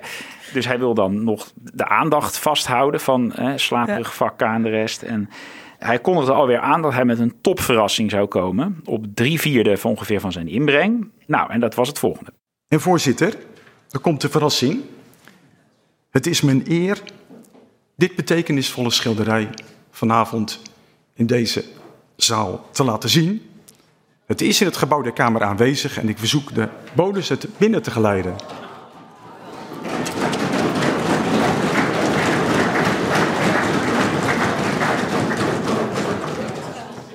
Nick mag het schilderij hebben? Of, uh... Nee, helaas. Het is een bruikleen. Dus je mag er naar kijken. U mag het even bewonderen. Um, ja, er zijn daar... Uh, ik weet niet of vakkaart ook kan zien zo. Maar u ziet de donkere wolken ook bovenaan. Ja, dat is, de, dat is de, de minister-president weet de kennen wel te raken. Is het origineel? Want hij denkt dat is toch niet te doen in deze toch een tikje onveilige omgeving van een Tweede Kamer zo'n schilderij te laten zien. Um, wow. Ik kan u vertellen, het is als twee druppels water. werkelijk, werkelijk. Als je het origineel gaat bekijken, dan is het er niet van te onderscheiden. Ik was echt teleurgesteld. Ik dacht ook even ja. dat het het origineel was namelijk. Nee, het was dus een kopie ja. van het beroemde schilderij uh, Toren van Babel van uh, Pieter Breugel uit de 16e eeuw. Nou, en natuurlijk had de tekst van Van der Staaij weer een relatie natuurlijk met wat we op het schilderij te zien krijgen. Ja. Dus hij vertelt altijd een bijbelverhaal. En dit keer de, de Toren van Babel uit Genesis 11. Nou, wat gebeurt daar? Uh, de mens probeert daar een soort megalomaan bouwwerk te bouwen. De toren van Babel die tot in de hemel moet reiken. Hè, hoger bijna, en hoger. Precies, en hoger. bij God ja. moet uitkomen. Nou, dat was natuurlijk menselijke overmoed. Uh, dat kon allemaal niet. Uh, de bedoeling was juist dat mensen zich niet in daar rond in die stad zouden vestigen, maar zich over de wereld zouden verspreiden. Ze luisterden niet naar God. Dus God strafte de mens. En bestrafte de mens met uh, wat we nu kennen als Babylonische spraakverwarring. Dus de mensen konden elkaar opeens niet meer verstaan. Dat was de straf toen uh, van God. Wat heeft dat uh, nu te maken met de huidige politieke kan tijd? Ik kan me iets bij voorstellen, maar ja. nou ja, uh, hij zei dus, hij zag van veel Babylonische spraakverwarring nu ook in het politieke ja. debat. Mensen die elkaar niet meer begrepen. Dus dan noemde hij bijvoorbeeld stad en platteland, natuurlijk refererend aan de stikstofcrisis. Mm -hmm. Hij noemde ook progressief en conservatief, die op steeds meer thema's tegenover elkaar staan. En wat zijn les hieruit was, hè, uit het verhaal en de, de, de, nou ja, die uh, politieke padstelling eigenlijk waar we nu in zitten, dan komt er toch weer een heel klassiek uh, christelijk verhaal bij kijken van de politiek, de mens past meer bescheidenheid. Bescheidenheid over hoeveel de politiek kan oplossen voor de samenleving. En natuurlijk ja, bescheidenheid over hoe maakbaar die samenleving is. Nou, de oplossing van Kees van der Staaij. De mens moet weer meer vertrouwen op God. Dat is natuurlijk de rode draad die er altijd doorheen zit. Dankjewel, Pim. Graag gedaan. Inmiddels bij mij uh, Guus Valk, chef van de politieke redactie. Guus, je hebt op een hele trits partijen van uh, zeer verschillende signatuur uh, gelet. Namelijk PVV, Bijeen, Volt en het lid Gundeham. Laten we maar gewoon beginnen bij de grootste partij van het stel, de PVV. Wat viel jou op? Ik heb al heel wat uh, algemene politieke beschouwingen meegemaakt in uh, verschillende rollen. En heel vaak is het zo geweest dat de PVV als eerste mag bij de APB. En dat komt omdat ze de grootste oppositiepartij zijn. En dat geeft een enorm strategisch voordeel, want jij begint op woensdagochtend kwart over tien met jouw bijdrage. In het geval van Wilders weet je, dat lokt heel veel reacties uit. En jij zet daarmee ook de toon. Ik herinner me een paar jaar geleden ook dat het tot diep in de middag duurde voordat Wilders een keer klaar was, omdat hij zo vaak werd geïnterrumpeerd en het voortdurend ging over de onderwerpen waarvan hij wilde dat het erover ging. Omdat hij gewoon heel veel reactie uitlokt, logischerwijs. Met die blik ging ik ook deze keer naar de APB uh, kijken. Ik dacht, nou, het zal weer uh, uur of één, twee worden of zo. Maar er viel me wel iets op deze keer. Het was toch een andere Wilders, andere dynamiek. Dat lag niet zozeer aan Wilders, denk ik, maar dat lag aan de Kamer en het lag ook aan het onderwerp misschien. Want die ochtend had Vladimir Poetin die toespraak gegeven en die mobilisatie aangekondigd. Mm -hmm. Wilders heeft natuurlijk in het verleden uh, natuurlijk een, een trits aan uh, uitspraken gedaan en, en, en moties gesteund die niet bepaald anti-Poetin zijn. He, hij heeft ooit bij de annexatie van de Krim bijvoorbeeld uh, gezegd dat we daar niet over moesten zeuren. Hij heeft ooit een vriendschapsspeltje opgespeld gekregen toen hij Moskou bezocht. Hij was tegen sancties. Dus hij heeft, uh, wat met andere woorden, een enorme zwakke plek daar. Mm -hmm. En wat mij opviel was dat de Kamer, met name Jan Paternotte en Gert-Jan Segers, D66 en ChristenUnie, allebei coalitiepartijen, die trokken daarin samen op en dreven Wilders hiermee volledig in het nauw. Als iemand hier niet aan de kant van Nederland staat, dan is het wel Wilders hier tegenover mij. Tegen sancties voor Rusland nadat ze Oekraïne aanvielen. Tegen ook maar elke steun voor Oekraïne. Tegen het opvangen van Oekraïnse vluchtelingen. Het enige wat Wilders hier heeft gedaan is stemmen precies zoals Vladimir Poetin dat het liefste zou willen. Je zou kunnen zeggen dat Wilders hier als de bedrijfspoedel van Vladimir Poetin opereert. Dus ja. voorzitter. Ja, ik wil even vragen. Nee, nee, ik. ik ja, meneer Paternotte, en dat geldt voor beide, niet op de persoon, dat hebben we ook met elkaar afgesproken. Dus laten we dat soort kwalificaties. Daar wordt het debat echt niet rijker van, zeg ik tegen de beide collega's. Dus mijn vraag is: bent u blij dat de Oekraïne die gebieden heeft kunnen bevrijden en dat die mensen nu niet meer onder het Russische terreurregime hoeven te leven? Voorzitter, ik ga even terug naar het gas. Want dat heeft te maken met Rusland, dat is een antwoord op uw vraag. Kijk, u heeft Nederland in de handen van de Russen geduwd, niet ik. U heeft dat gedaan. Dat Paternot het woord bedrijfspoedel gebruikt, dat komt ergens vandaan, hè? Jazeker, dat weten, dat weten politieke junkies nog wel. Maar in 2011 noemde Geert Wilders Job Cohen de bedrijfspoedel van het kabinet Rutte 1. Ja. Cohen was toen oppositieleider uh, aan het eerste kabinet Rutte, dat de PVV overigens steunde als uh, gedoogpartner.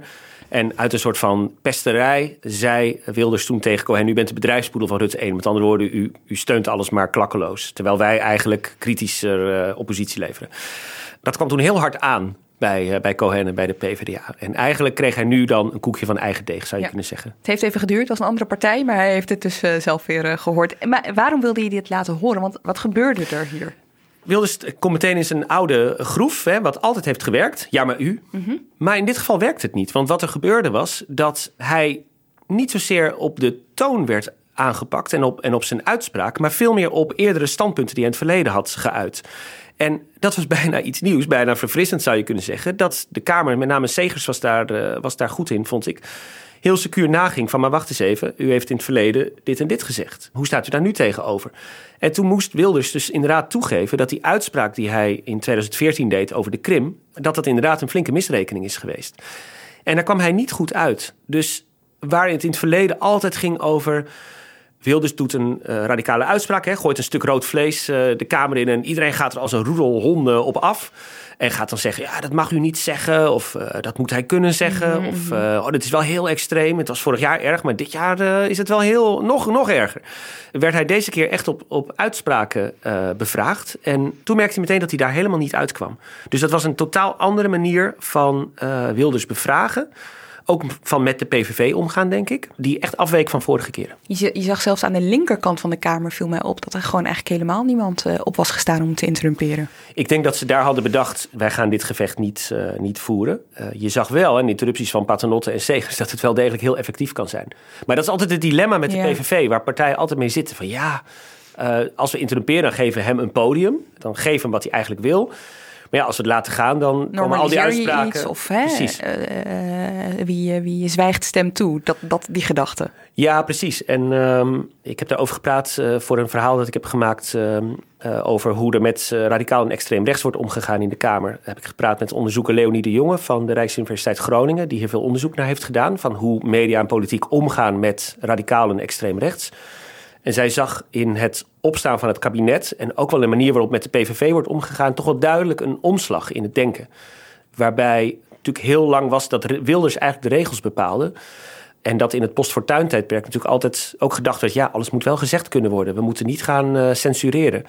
Maar in het opstaan van, van het kabinet zag je heel duidelijk uh, hè, dat er een streep werd getrokken. Ja. En hierin zag je heel duidelijk dat Kamerleden echt op de inhoud begonnen te debatteren, Precies. zou ik maar zeggen. Dus eigenlijk vindt de Kamer een eigen manier, of zou je kunnen zeggen, ze hebben heel wat afgeëxperimenteerd en vinden ze zo een manier om er mee om te gaan.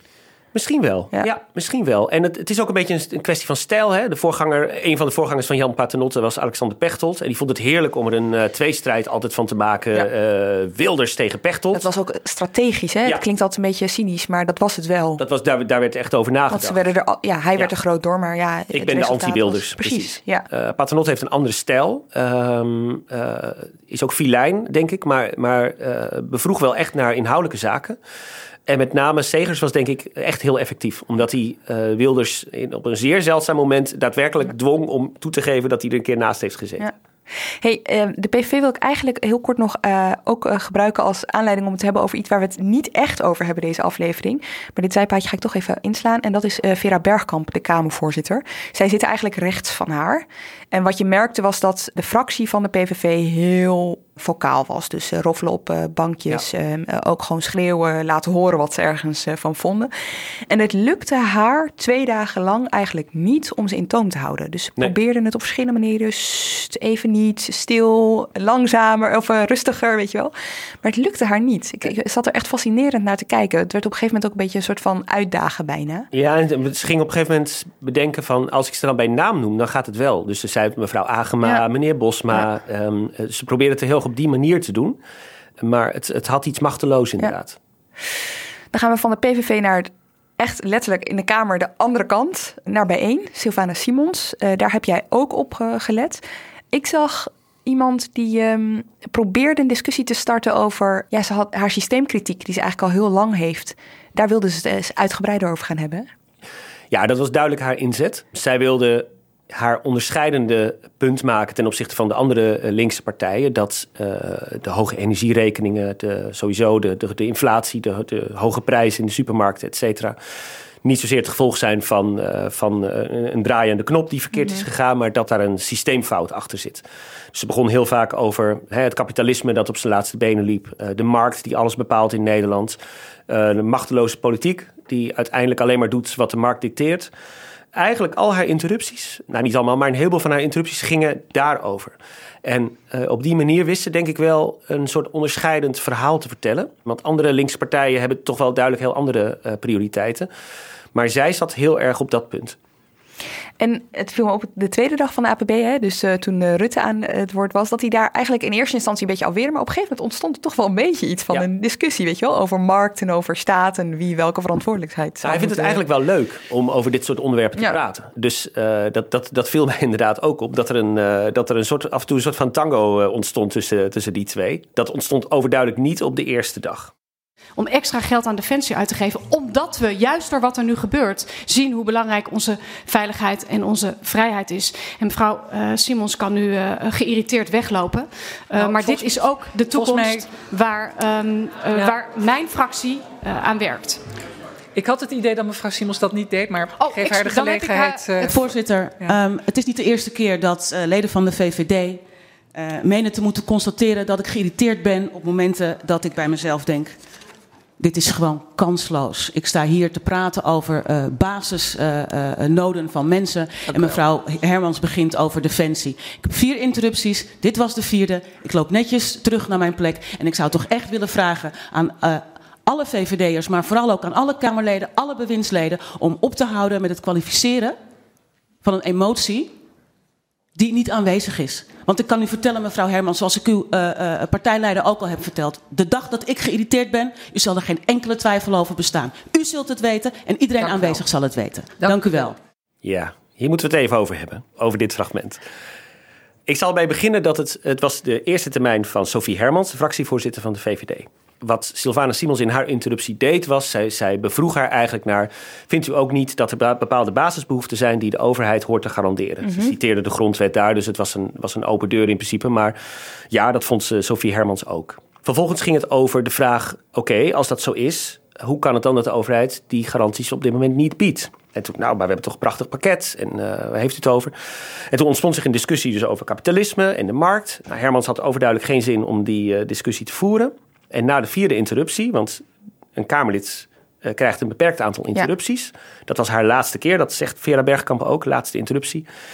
Uh, liep Sylvana Simons weg. En uh, toen kwam Hermans dus met die opmerking dat ze geïrriteerd wegliep. Misschien dat ze dat in dat moment even dacht, maar het is wel een opmerking met een lading. Um, Waarom?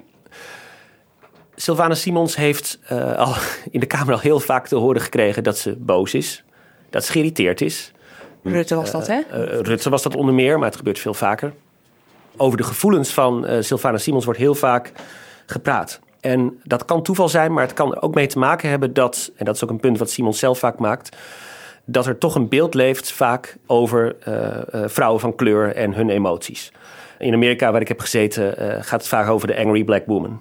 Een zwarte vrouw is per definitie boos. En dat raakt dus een snaar nog los van de intentie raakt dat een snaar. En dat verklaarde denk ik ook wel denk ik, de lading van dit, van dit moment. En ik denk dat de Kamer dat ook aanvoelde. Want je voelt het in de Kamer, je hoort het ook een beetje. Je hoort het ook. Ze houden de adem in. Ja. ja. Van, oh jee. Ja, nou ja, en ze zijn ook een beetje verontwaardigd. Hè? Dat hoor, je, hoor je ook. Van, nou ja, wat zeg je nou? Ze is helemaal ja, niet... want, uh... want het punt was, ze was gewoon klaar met haar interrupties. Ze liep terug. Ja. Peter en jij hebben haar hier toch ooit over gesproken toen het speelde eerder. Dus volgens mij was dat dat uh, moment uh, met Rutte. En dat zij jullie vertelde dat zij oefende voor de spiegel omdat zij wist dat mensen hè, allerlei gevoelens al sowieso uh, op haar projecteerden. Ja. Hoe ze dan rustig over kon ja. komen. Ze doet ademhalingstechnieken en ze, ze oefent inderdaad voor de spiegel. Ook als een soort schild. Om te voorkomen dat mensen zeg maar achter het vernis kunnen krabben. En, en het gevoel hebben dat ze, dat ze iets te pakken hebben of zo. Dus zij probeert dat ook juist heel erg. Dat het op een bepaalde manier daar dan niet over gaat. Over wat dan al dan niet haar gevoelens zouden zijn. Ja. Inderdaad. Nog één ding wat ik bij wil zeggen. Hermans reageerde ook wel geschrokken op en bood er excuses aan. Dus nou ja, dat was ook zo. Hey, van bij één gaan we door naar Laurens Dassen van uh, Volt. Ooit begonnen als een driemansfractie, inmiddels een tweemansfractie. Uh, Dit was voor hem de tweede keer. Ik kan me nog herinneren van de vorige keer, volgens mij, dat hij daar stond te vertellen van... oké, ja, ik weet niet, is dit hoe het er hier aan toe gaat? Weet je wel, dat was zijn eerste APB. kabinet was nog uh, demissionair, er was een formatie gaan, het was redelijk chaos. Dit was een redelijk normale APB. Wat viel je aan hem op? Ik weet dat Laurens Dassen erg nadenkt over de vraag... Uh, hoe presenteer je in de Tweede Kamer? Want het kenmerk van Volt is dat zij een uh, partij zijn... die eigenlijk gewoon het minder gemene broertje van D66 wil zijn, zou je kunnen zeggen. Dus ze willen heel graag inhoudelijke politiek. Ze willen dat het over uh, dossiers gaat, over cijfers, over getallen, over, uh, over Europa, over taaie onderwerpen, wetgeving. Daar houden ze van. Integer zijn. En het lastige daarvan is dat het heel moeilijk is om jezelf te onderscheiden in de Tweede Kamer. Want je kunt de hele tijd natuurlijk genuanceerd zijn. Maar je moet ook je punt maken. En is je punt dan alleen maar ik ben genuanceerd? Dat is niet zoveel. Dus je moet daar wel heel erg over nadenken. Het valt me de laatste, nou, laatste half jaar of zo valt me op dat Dassen lijkt dat te zien en, en is daar ook wel mee bezig. Werkt ook wel aan zijn. Hij, hij zit soms wat, wat iets hoger in zijn emoties, zou je kunnen zeggen. Uh, zet ook een wat hardere stem op. Maar ik vond hem in zijn interrupties toch nog wel behoorlijk uh, genuanceerd. Zo genuanceerd dat hij heel vaak complimenten kreeg van degene die hij interrumpeerde. Dat gebeurde meerdere malen. Bij Rutte gebeurde dat, bij Paternotte gebeurde dat. En heel vaak was het antwoord gewoon, nou, uitstekende interruptie. Uh, ik ben het hier eigenlijk wel mee eens. Dus het, het, uiteindelijk was het punt waar hij heel erg op zat, deze APB, was de betrouwbare overheid. Uh, kunt u wel dingen garanderen? Kunt, mm -hmm. In hoeverre zijn wij nog betrouwbaar als overheid? Hoe lost u de vertrouwenscrisis op? Dat soort vragen. Maar zijn inbreng was altijd zo opbouwend dat het daardoor ook een beetje flats werd, moet ik wel eerlijk zeggen. Dan een laatste vraag, hè, want de heer Paternotte stipte net ook aan dat we zien dat de kinderarmoede aan het stijgen is. En dat zien we en dat voelen we. En we, hè, we lezen erover dat kinderen flauw vallen. Um, en daarvoor wil ik eigenlijk een concreet voorstel doen. Uh, en ik ben benieuwd hoe de heer Paternotte daarnaar kijkt. Namelijk dat we ervoor zorgen dat uh, schoolmaaltijden voor kinderen gratis worden. Dat iedereen op school een goede, gezonde lunch krijgt met uh, groente en fruit. dat kost rond de 500 miljoen. En maar we zorgen er wel voor dat we nu al uh, voorkomen dat kinderen flauw gaan vallen, maar ook preventief richting de toekomst dat kinderen met een gezonde maaltijd uh, opgroeien. Interessant aan deze uh, bijdrage was dat Dassen hier op dit moment iets aan het binnenhalen was. Namelijk dat er een, hij heeft een motie uiteindelijk ingediend met Jan Paternotte als mede-ondertekenaar, die de schoollunches gaat financieren. Het is wel echt een groot, een groot uh, resultaat. Ik denk een van de grootste van deze APB. Dus hij heeft echt, iets, ja. echt hier iets binnengehaald. Want het kabinet wilde het niet, hè? Kabinet wilde het niet, Paternotte wilde het wel. Uh, was het hier ook volmondig mee eens. Uh, Dassen wist dat en trok hier heel slim met uh, Paternotte op.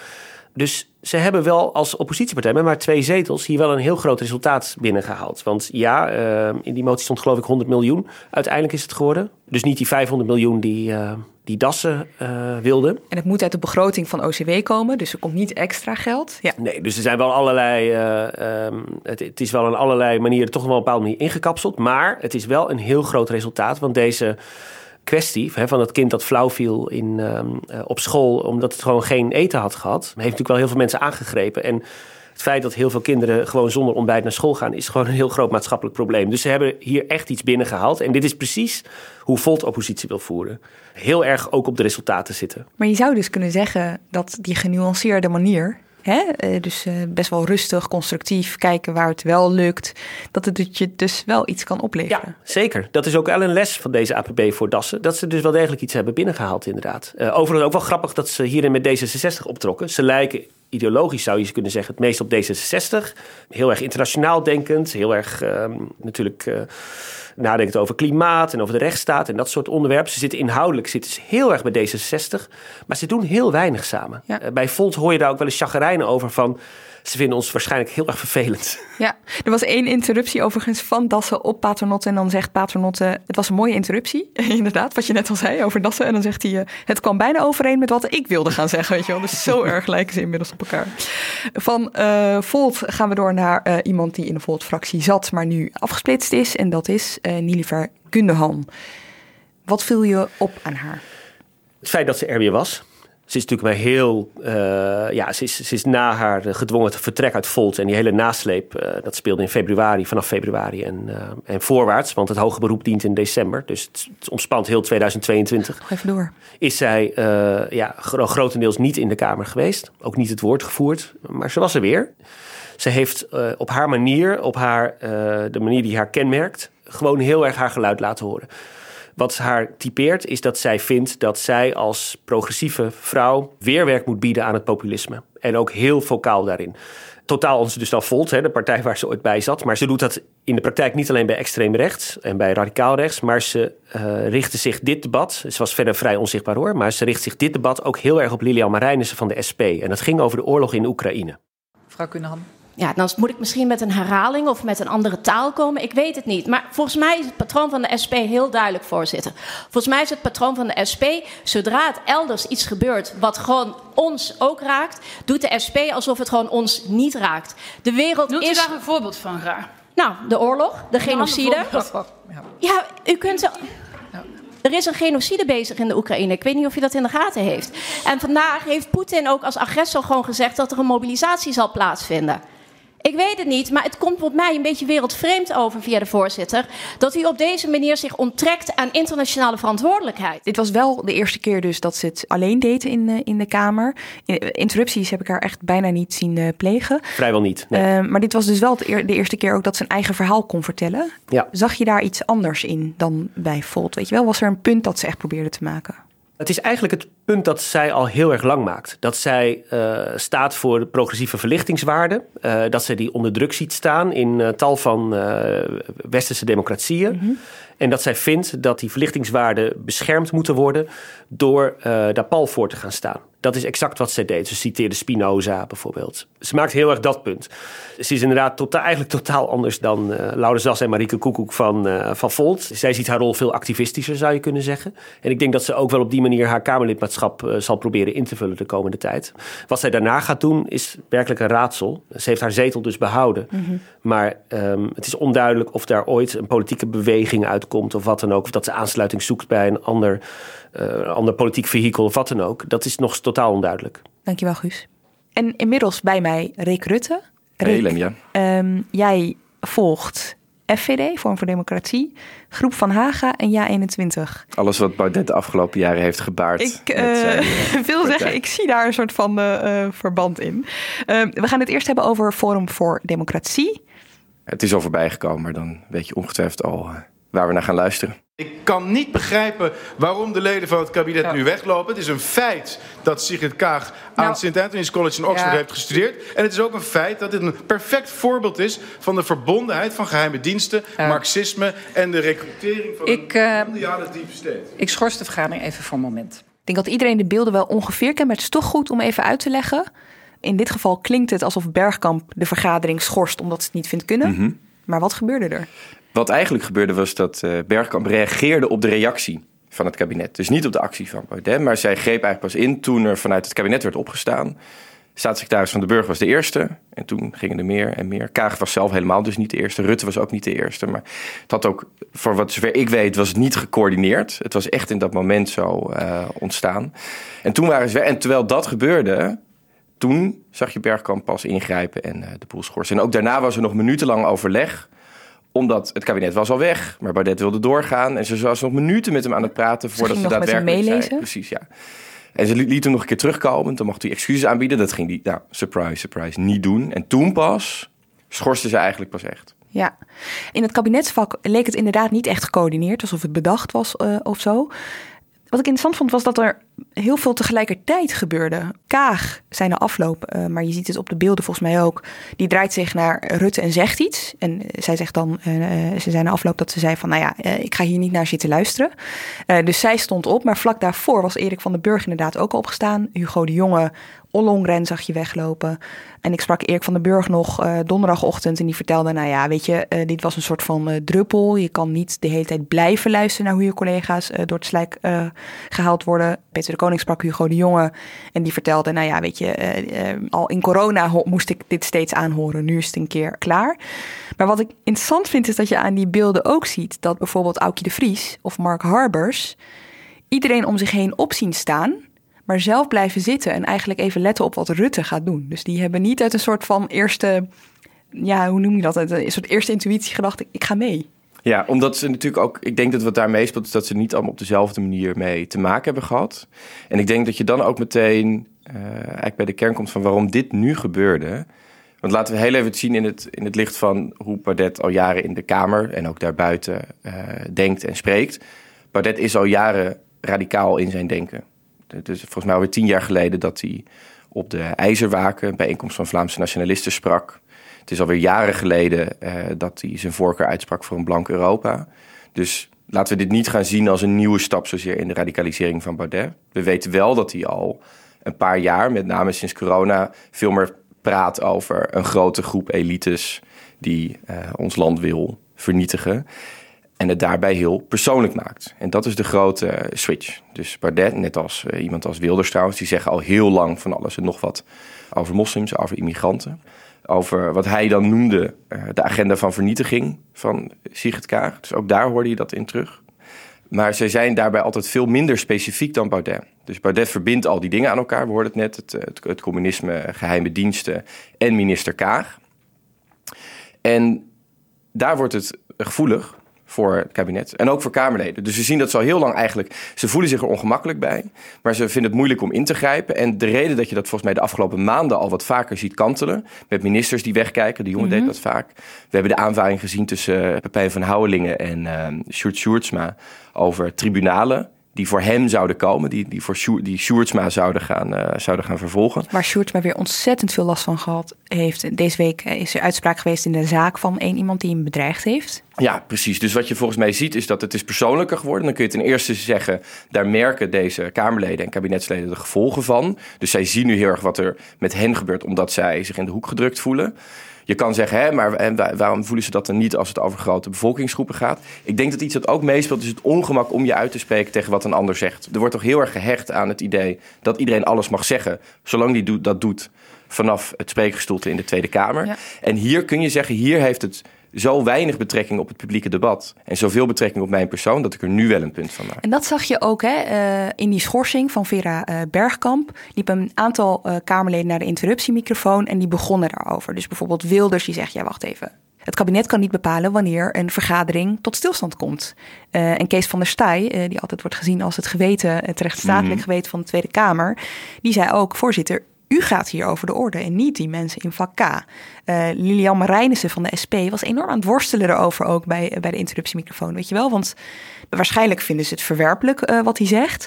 Maar iets verwerpelijk vinden betekent nog niet dat je vindt dat iets niet gezegd kan worden. Ja, nou, we, we, we, weten natuurlijk van uh, Bergkamp als Kamervoorzitter dat dit is waar het al vanaf het begin eigenlijk van haar termijn als voorzitter over gaat. Dat ze het moeilijk vindt om, om orde te houden en vaak het moment te kiezen om in te grijpen. En zij lijkt ook in dit geval toch ja, hoe zou ik het zeggen, niet de, de boodschap te hebben meegekregen dat er, uh, dat er in het denken van vanuit de Kamer en het kabinet iets is veranderd. Dat er veel sneller een streep moet worden getrokken. We zagen dat toen, die avond al, doordat het kabinet een statement maakte tegenover Baudet. Maar de ochtend erna maakte Rutte nog een statement. En eigenlijk las ik dat nog meer als een statement tegenover Bergkamp. Want hij zei, wij zijn een team en de volgende keer dat dit weer gebeurt, vertrekken wij weer. Dus uh, al die vermaningen van, van Van der Staaij ten spijt.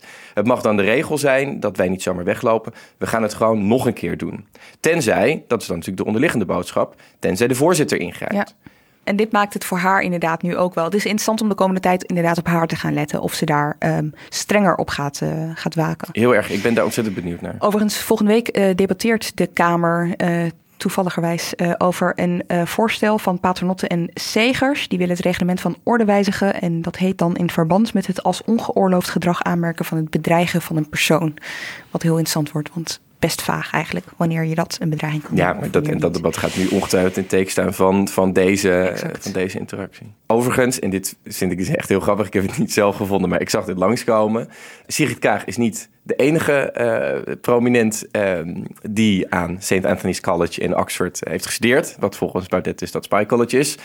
Maar ook zijn eigen partijideoloog, John Laughlin, bekend om zijn connecties met het Kremlin, heeft ook aan datzelfde college gestudeerd. Dus uh, ja, de ze zitten dichterbij dan je denkt, zou ik zeggen. Oké, okay, tot zover uh, Forum. Laten we het hebben over uh, Groep van Haga. Ja, een van de telgen uit uh, de FVD-familie. Ja. ja. Je zou bijna dus vergeten dat hij nog gekozen is voor Forum als, als nummer twee. Dat hij bijna meer stemmen haalde dan Absoluut, Baudet. Ja. Um, how the times have changed. Aan de ene kant. Aan de andere kant viel het mij juist ontzettend op dat Van Hagen iemand is die bij uitstek worstelt met die erfenis. hij weet dat hij gekozen is door FVD'ers. Hij zal Baudet ook nooit helemaal afkeuren. En tegelijkertijd ja, wil hij ook wel afstand scheppen. Want hij probeert toch ook duidelijk te maken waarom mensen op hem moeten ja. stemmen en niet op Baudet. Hij heeft het vaak over zijn opa, de VVD, want daar komt hij eigenlijk echt ja. uh, vandaan. Dat, dat doet ook nog een, een beetje pijn. Een complexe familiegeschiedenis, een lange stamboom. Hey, hij heeft inmiddels een eigen partij, BVNL. wat is zijn verhaal? Hoe probeert hij zich aan die uh, steeds drukker wordende rechterkant van de Kamer te onderscheiden? Nou, de uitdaging van Van Hagen is eigenlijk heel erg die van niet eens zozeer Baudet zou ik zeggen, want die vaart volledig zijn eigen uh, koers. Uh, maar wel heel erg die van, van Joost Eerdmans ook. Namelijk laten zien dat je rechts van de VVD kunt zitten. Mm -hmm. En uh, dan toch op een partij kunt stemmen die gaat meeregeren of kan meeregeren. Dus hoe laat je nou aan de ene kant zien dat jij wat radicaler of nou, gewoon wat rechtser bent, zoals ze het zelf zullen zeggen. En tegelijkertijd dat jij mee kan doen om de macht. Bij Van Hagen zie je dat hij dat doet door eigenlijk op dezelfde thema's te hameren. Dat zijn dan vooral migratie en asiel en uh, het MKB en ondernemers vertegenwoordigen. Van Hagen bij uitstek probeert zich de heet het als een partij als een ondernemerspartij neer te zetten. Je heet BVNL, zeg maar. Meer duidelijk kun je het niet krijgen. Maar je ziet dat het vooral ook interessant wordt als hij zich ja, toch in de hoek van Baudet probeert te plaatsen. Uh, dat zag je volgens mij het beste toen hij zijn eigen uh, lot heel erg probeerde te verbinden aan dat van Baudet. Gisteren waren we getuigen van een bizarre situatie waarbij een Kamerlid uh, de minister van Financiën uh, beledigde door te insinueren dat ze een spion zou zijn.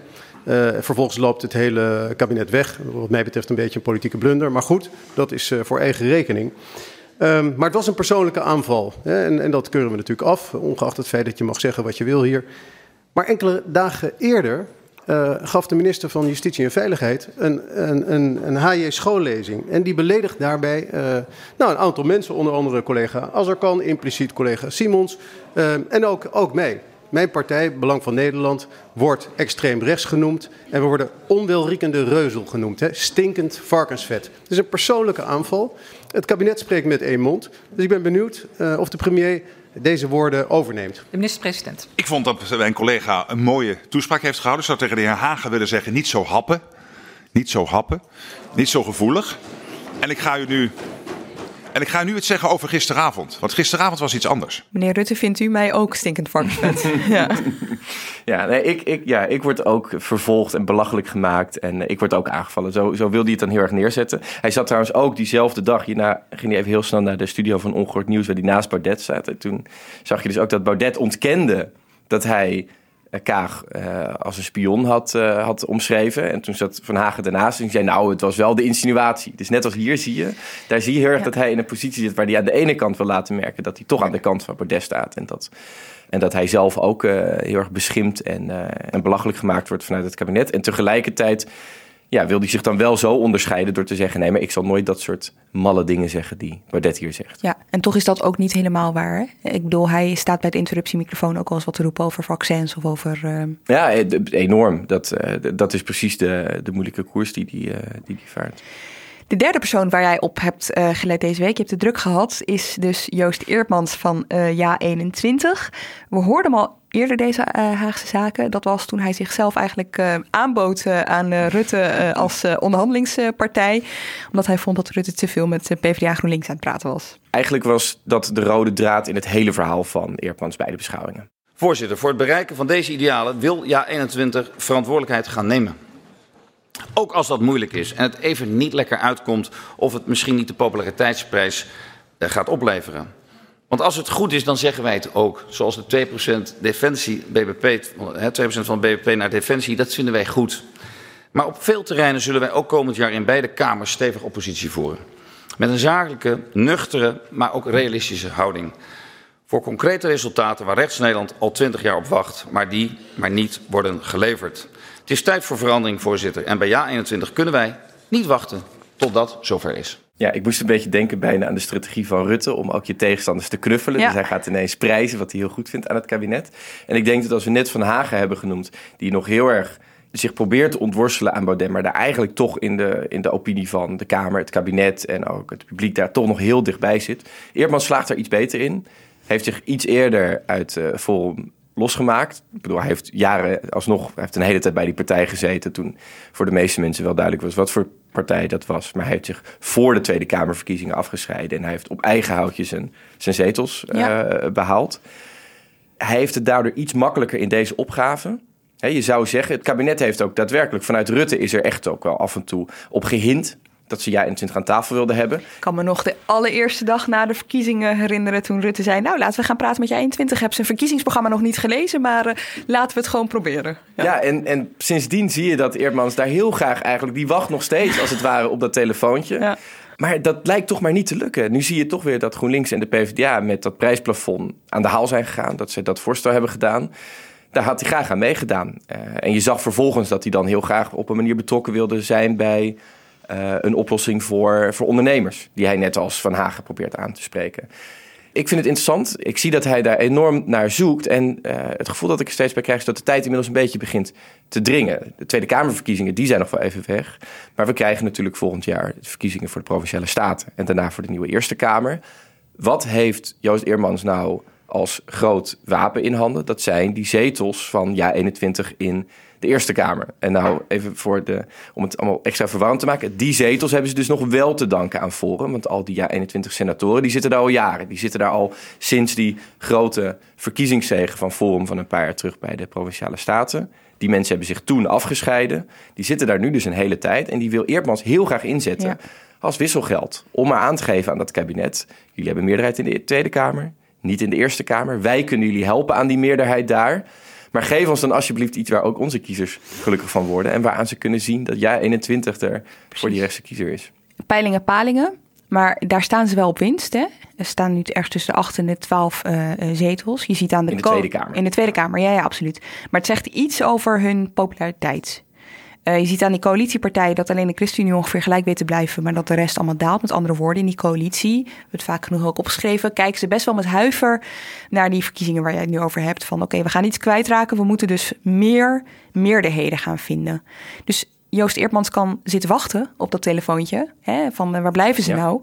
Aan de andere kant kan hij misschien, als het lukt om het waar te maken, die zetels, straks ook een beetje achteroverleunen juist. En gaan wachten totdat ze naar hem toe komen. Ja, dus daar lopen eigenlijk een beetje twee doelen door elkaar. Wat hij nu nog heel erg kan doen als zij in de.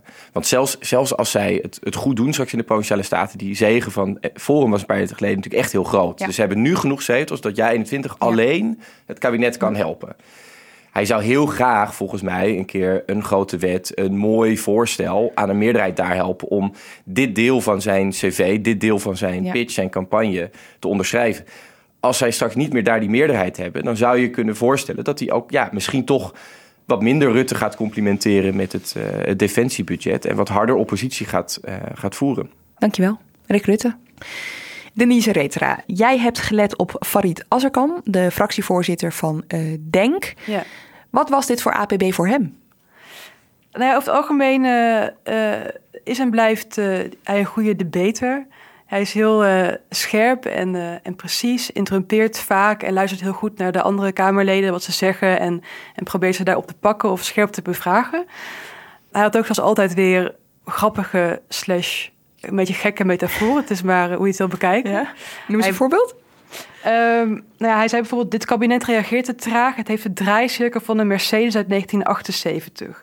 Die moest blijkbaar heel vaak um, heen en weer steken om geparkeerd te raken. Oké, okay, goed dat je het erbij zegt, want mijn autokennis raakt niet zo, uh, nee, zo uh, ver. Nou ja, same. Maar uh, nou, hij doelde daarmee trouwens op de koopkrachtmaatregelen waarmee het kabinet te laat zou zijn gekomen. Maar hij viel verder niet echt op in het, tijdens de APB voor heel lang. Op het begin wel even, toen interrupeerde hij Wilders een paar keer. Terwijl andere linkse partijen hem een beetje links lieten liggen. Um, ja, daarna eigenlijk niet meer. Um, zijn inzet was de fouten uit het verleden die het kabinet heeft gemaakt, zou hebben gemaakt. En dat die hebben geleid tot de crisis van nu. En ja, dat deden eigenlijk best wel veel partijen. Het was een beetje een, een open deur. Het is lastig haalde, om niet te onderscheiden. Ja, hij haalde ook uh, natuurlijk de typische denkthema's aan. Dus asiel en migratie, racisme, discriminatie. Nou ja, de, de minder bedeelden van Nederland. Maar ja, die thema's waren misschien wel iets te actueel nu. Waardoor het juist in zijn nadeel werkte. Dus het, het, ja, hij, hij stond wel vaak aan de interruptiemicrofoon, viel niet echt op. Dus uh, ja. het was lastig om zich te onderscheiden. Ja. Maar ja, op de tweede dag, aan het eind van de dag, dus in de tweede termijn heet dat dan, dan mogen alle fractievoorzitters nog een keer het woord voeren. Mogen ze ook moties indienen. Ja. En toen gebeurde er iets waardoor Azarkan ineens wel opviel. Ja, behoorlijk. Gisteren sprak de heer Wilders over Alfredo en Janine. Hij trok een tranentrekkend verhaal. Ik heb het hier. Voor de mensen die het niet gezien hebben. Tranentrekkend verhaal. Alfredo en Janine die soms een banaan per dag eten. Maar Alfredo en Janine, dat kunnen we op de foto zien, die worden geholpen. En weet u door wie? Door een islamitische buurvrouw. Ze heeft zich om hun ontfermd. De mensen waar de heer Wilders op afgeeft, waar hij haat tegen zaait, waar die, die de Koran wil afpakken, die hun moskeeën wil afpakken. En voorzitter, dat wat de heer Wilders wil dat het kabinet doet, dat doet Ines bijna elke dag. Buurvrouw Ines heeft ons zo goed geholpen. We hebben zo mazzel dat zij ons helpt. Die buurvrouw, dat is wat heel veel moslims in dit land doen. Hun buurvrouw helpen, hun kinderen naar school brengen, voor hun omgeving zorgen. En voorzitter, ik kan er gewoon niet tegen dat hier bij elk debat er haat wordt gezaaid door de Geert Wilders. Over moslims, over vluchtelingen. En dat we met z'n allen dat elke keer accepteren. Maar op het moment dat er insinuaties worden gedaan over collega Kaag, dat we dan met z'n allen opstaan. Dus ik vraag u allen om ook solidair te zijn, niet alleen met mij, want ik kan er best tegen, maar al die miljoen moslims die elke keer bij elk debat zien dat ze verdikken me kapot worden gemaakt hier door Geert Wilders. Voorzitter, ik ben er klaar mee. Hij reageerde hiermee eigenlijk op een uh, motie die Wilders had ingediend. Uh, van een strekking dat het kabinet uh, moet inzien dat de islam een religie van haat en terreur is. Ja, het kwam heel oprecht over, ook omdat het over hem zelf ging, noemde hij over zijn religie. Dus daar trok je eigenlijk gelijk best wel de aandacht mee. En het, het uh, riep echt veel reactie op in de Kamer. Iedereen begon te roffelen op hun, uh, op hun bankjes. Bijna iedereen, hè? Want je zag... Uh... Ja, nou ja, de PVV natuurlijk niet. Nee, maar bij de SP ook niet. En een groot deel van de VVD ook niet. Ik zag Pieter Omtzigt volgens mij ook niet roffelen. Want de ja. camera gaat natuurlijk meteen door de zaal nadat zoiets is gebeurd. Ja. Maar wel heel opmerkelijk dat Kamerleden gingen roffelen voor ja, Farid En lang ook. Ja, ja. Zeker. Um, want Bergkamp die kapte het ook af. Ja, dat was nadat uh, Fleur Agema van de PVV ging roepen... nu mag het wel en nu mag het wel, weet je wel. Want die was de hele tijd, had, uh, st, st, hoorde ze de hele tijd ja. van Bergkamp. Maar het interessante aan het roffelen op de bankjes vond ik ook... Um, dat het misschien ook staat voor iets meer. Want de positie van Denk in de Kamer is echt wel veranderd door de jaren heen.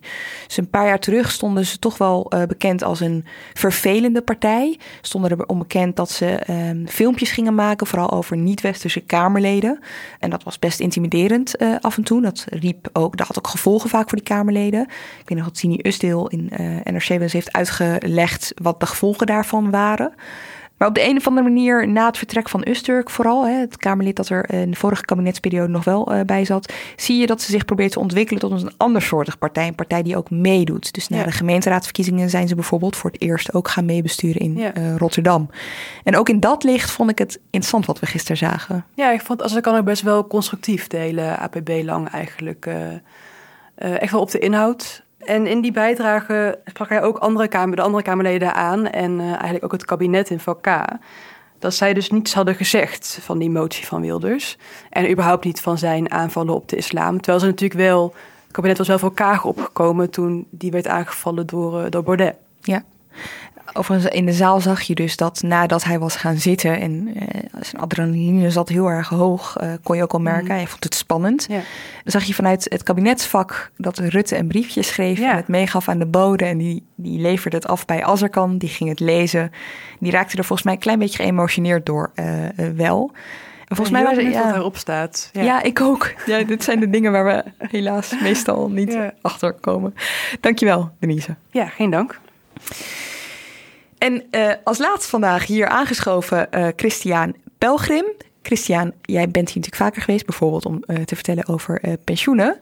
Ja, mijn grootste hobby. Ja, ja. je grootste hobby waar je goed uitleg over kan geven. Het is bijna mijn hobby, maar nog, zover ben je nog niet. Oh, ik heb nog wat werk te doen. maar goed, dat werk doe je de komende tijd ongeveer naast mij, want jij werkt nu ook op de Haagse redactie. Ja, ik werk hier sinds deze maand. En ik ga hier schrijven over alles wat met sociale ongelijkheid te maken heeft. Kloven in de samenleving. Kloven, maatschappelijke tweedeling, ja. Ja, superleuk. Gaan we binnenkort uh, ook nog eens een uh, Haagse Zaken uh, met je over maken. Laten we dat doen. Maar je zit hier omdat jij op twee partijen hebt gelet de afgelopen dagen. Namelijk op de Partij voor de Dieren en op Esther Ouwehand. En op Liane Den Haan van de fractie Den Haan, wat we eerder kenden als 50 plus. Ja. En wat nu goud heet. Um, Afgesplitst van 50 plus, ja. Laten we beginnen met uh, Ouwehand. Wat zag je gebeuren de afgelopen dagen? Het viel mij op dat zij heel scherp en doortastend was. Als je het vergelijkt met andere Kamerleden die toch vaak bij de interruptiemicrofoon echt een heel politiek punt proberen te maken, heeft zij vaak een heel concrete vraag bij zich. En ze zal niet rusten voordat ze een, ook een concreet antwoord heeft gekregen. Dat helpt dus bij het doorvragen. Ik kreeg echt het idee dat ze een, een boodschappenlijstje van tevoren had bedacht van nou, dit wil ik allemaal voor elkaar krijgen, deze APB. En nou ja, je zag gewoon bij, bij de andere sprekers, dus bijvoorbeeld Sofie Hermans van de VVD of, Mhm. of dag 2 bij, bij Rutte, zag je dat het moeilijker was voor ze om met een algemeen antwoord weg te komen. Ze kon gewoon doorvragen, doorvragen, doorvragen, tot ze ook een heel concreet antwoord had. Ja. En dat deed ze dan ook. Wat vaak gebeurt als Kamerleden geen antwoord krijgen, tenminste dat vinden ze dan, of een vaag antwoord krijgen, is dat ze of boos worden of op een gegeven moment weglopen. Maar bij haar, ze blijft meestal gewoon staan en ze blijft net zo lang doorvragen of dooreisen, zelfs als ze door haar interrupties eh, heen is, dat ze wel antwoord krijgt. Ik vind het interessant. Haar manier van debatteren is ook best wel ontspannen. Ja. Ze weet de lachers best wel vaak op haar eh, hand te krijgen. En het lijkt ook wel alsof zij steeds scherper wordt. Ik moet denken aan het 1 april debat bijvoorbeeld, dat we hier eh, veel en vaak eh, hebben eh, besproken. Daarin was haar rol echt wel gewoon opmerkelijk in het doorvragen. Eh, gebeurde ook afgelopen zomer in dat extra stikstofdebat. Ja, wat ook helpt is dat ze ook inhoudelijk goed voorbereid is. Dat helpt natuurlijk ook als je zo'n boodschappenlijstje voorbereidt, dat je daar alles over weet. Op een gegeven moment benoemt ze ook van ja, eh, meneer Rutte die, die eh, noemt nu van alles op wat de ambtenaren hebben voorbereid en wat ik al lang in de miljoenennota heb gelezen, maar geeft nou antwoord op mijn concrete Ja. vraag. Ja. Op een gegeven moment kon Rutte ook niet meer antwoord geven met de voorbereiding die hij had gekregen van zijn ambtenaren. Dus toen kreeg Esther Ouwehand het voor elkaar dat helemaal aan het einde van de termijn van de regering er nog een apart blokje, een blokje Ouwehand zou komen. Aangekomen bij het laatste onderwerp, het thema aan de hand van eh, eigenlijk de vragen die mevrouw Ouwehand van de Partij voor de Dieren had gesteld.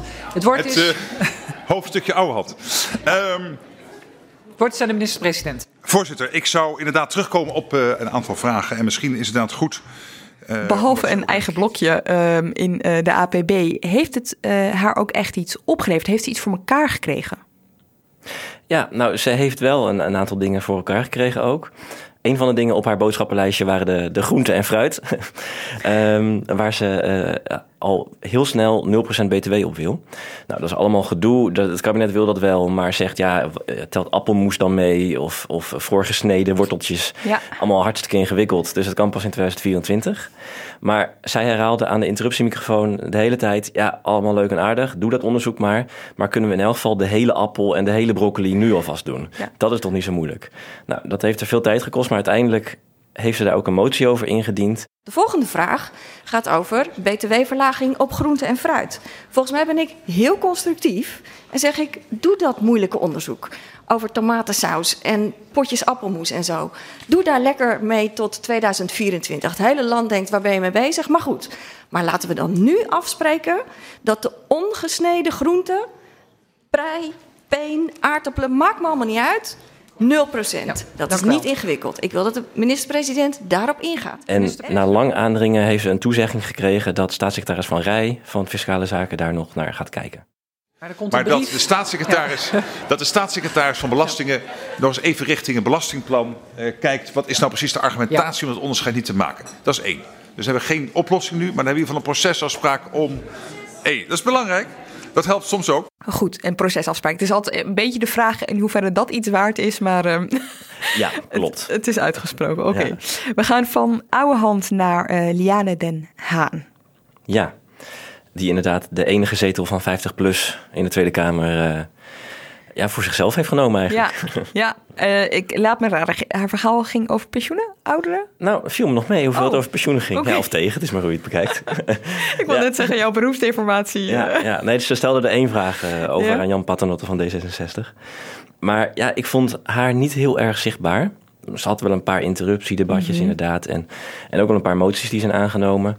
Maar waar ik net concrete vragen noemde... ik vond juist dat Diana Den Haan heel vage vragen had. Waardoor je dus ook makkelijker ermee wegkomt... als je ook een vaag antwoord geeft. Mhm. Bijvoorbeeld over het integraal zorgakkoord dat, eh, dat recent gesloten is en waar de, de Landelijke Huisartsenvereniging niet heeft meegetekend. Dan vraagt ze in een interruptiedebatje aan, aan Rutte: wat gaat het kabinet hieraan doen? Ja, nou daar kun je alle kanten mee op natuurlijk. In haar eigen spreektekst zat ook zo'n zo'n zo'n vraag waarvan ik dacht: ja, die, die is zo vaag, daar kun je alle kanten mee op. Verder, voorzitter. maak ik mij ernstig zorgen over de koopkracht van gepensioneerden. Ten meer omdat juist de gepensioneerden al jarenlang kind van de rekening zijn en hun koopkracht neemt in tegenstelling tot die van de werkenden al jaren niet toe. En nu in deze moeilijke tijd, waarin het voor velen moeilijk is om de eindjes aan elkaar te knopen, zie ik geen enkel perspectief of behoud, laat staan verbetering van hun koopkracht. Het kabinet lijkt een compleet blinde vlek te hebben voor onze ouderen. En werken moet lonen, zegt het kabinet, en dat snap ik ook. Maar je hele leven gewerkt hebben en een grote bijdrage aan de samenleving te hebben geleverd, loont helaas niet. En dat vind ik onverteerbaar. En ik hoor graag van de minister-president hoe hij kijkt naar de rol van ouderen in onze samenleving. Nou, en, en later heeft ze ook een interruptiedebatje met Rutte over het integraal zorgakkoord, waar de huisartsenvereniging niet heeft meegetekend. En dan heeft ze gevraagd, ja, wat betekent dat dan? En op een gegeven moment heeft ze een interruptie, komt ze daarop terug. En dan, dan eindigt ze een beetje met, ja, de minister-president zegt dat die gesprekken verder gaan. Nou, ik vertrouw erop dat het goed komt. En dan zegt Rutte, ja, ja dat is precies de situatie. Ja, ja, Nou, ja, en ja. dan, maak je het heel makkelijk natuurlijk. Ja, dan bloedt het een beetje dood. hey, en ehm, ik zei dus eh, pensioen, eh, de, eh, daar dacht ik dat ze het veel over had gehad, maar dat blijkt dus maar één interruptie te, te Ja. zijn geweest. Over ouderen ging het aan de lopende band. Ja, ze, ze heeft het dan wel over inderdaad de koopkracht van ouderen. eh, over een, een- dat er een bredere visie moet zijn op vergrijzing in Nederland. En wat betekent dat allemaal voor de toekomst van Nederland? En in haar spreektekst zei ze nog dat in de miljoenennota het woord ouderen nagenoeg niet wordt genoemd. Ik dacht, dat moet toch even checken, want ik dacht dat dat er wel stond. Dus jij Ehm, de miljoenennota er even bij ja, pakken? even ctrl F. Ja. Nou, 14 keer ouderen. Ehm, en dat is vaker dan kinderen, 9 keer. En jongeren, 4 keer. Aha. Dus de jongeren trekken hier gewoon aan het kortste eind. Nou, inderdaad. Heb je meer gefactcheckt? Ik heb nog één andere factcheck. Nee, ik, Ik dacht al zoiets, ja. Het, het verbaasde mij heel erg dat ze een motie indiende over dat er snel een landelijk meldpunt voor geldzorgen moet komen. Want dat bestaat al, dat is geldfit en dat is een lijn. En, en nou ja, iedereen die een beetje iets in de armoedebestrijding doet, die kent dat telefoonnummer. En dat vond ik toch een beetje gek. En, en nou, Rutte zei dat ook wel in, in zijn beoordeling van die motie. En toch eh, is die motie in stemming gebracht en aangenomen. Maar ik vond het toch een beetje gek dat je dan een motie indient voor iets wat al bestaat. En dat je dan niet bijvoorbeeld zegt, want dat zou wel denk ik een terecht punt zijn, van het moet daar niet veel meer aandacht voor gevraagd worden. Ja. Of moet dat niet veel bekender worden onder de doelgroep? Ik vraag me echt af wat het... Ze heeft nu natuurlijk een nieuwe partij opgericht, hè, Goud. Ik vraag me af wat het gaat... Een heel duidelijk verhaal heeft ze niet. Het gaat ook een beetje alle kanten op. Eh, 50 plus, nou ja, die had nogal een gewoon, hoe zou je dat kunnen zeggen, een ehm, rechtlijnig verhaal. Dus het was heel duidelijk. Ze hadden altijd een punt. Dat ging dan over ouderen en pensioenen eh, voornamelijk. ja. En dat was het. En nu vliegt het toch een beetje alle kanten op. Het woord ouderen valt wel dan eh, Ja. geregeld. Hoewel volgens haar dus te weinig. Ehm, maar dat is het allemaal ook. Ja, en nou, dan toch een gelegenheid om over pensioen te praten. Bij Ja. de pensioenwet, die ik volg, daar, daar vind ik haar ook niet heel erg zichtbaar. Ja. Want bij die pensioenwet zie je de oppositie een beetje in tweeën zijn verdeeld. De een, het ene deel met PVV en SP, die zeggen van die, pensioen, die nieuwe pensioenwet is helemaal niks. Nou ja, daar is zij niet zichtbaar. En je hebt een ander deel van de oppositie, met vooral GroenLinks en PvdA, die zeggen nou, ja, het, het moet vooral beter. En die heel veel specifieke vragen stellen. Maar daar, ja, dat, daar is zij ook niet echt zichtbaar. Dus eigenlijk heeft zij daar ook niet echt kleur op de wangen, terwijl dit haar thema zou kunnen zijn. Dankjewel, Christian Pelgrim. Graag gedaan. En jij, bedankt voor het luisteren. Redactie en productie van deze aflevering waren in handen van Ruben Pest. Montage door Pieter Bakker. En wij zijn er volgende week weer heel graag. Tot dan. Technologie lijkt tegenwoordig het antwoord op iedere uitdaging. Bij PwC zien we dit anders. Als we de potentie van technologie willen benutten, kunnen we niet zonder een menselijk perspectief. Human-led, tech-powered noemen we dat. Ga naar pwc.nl.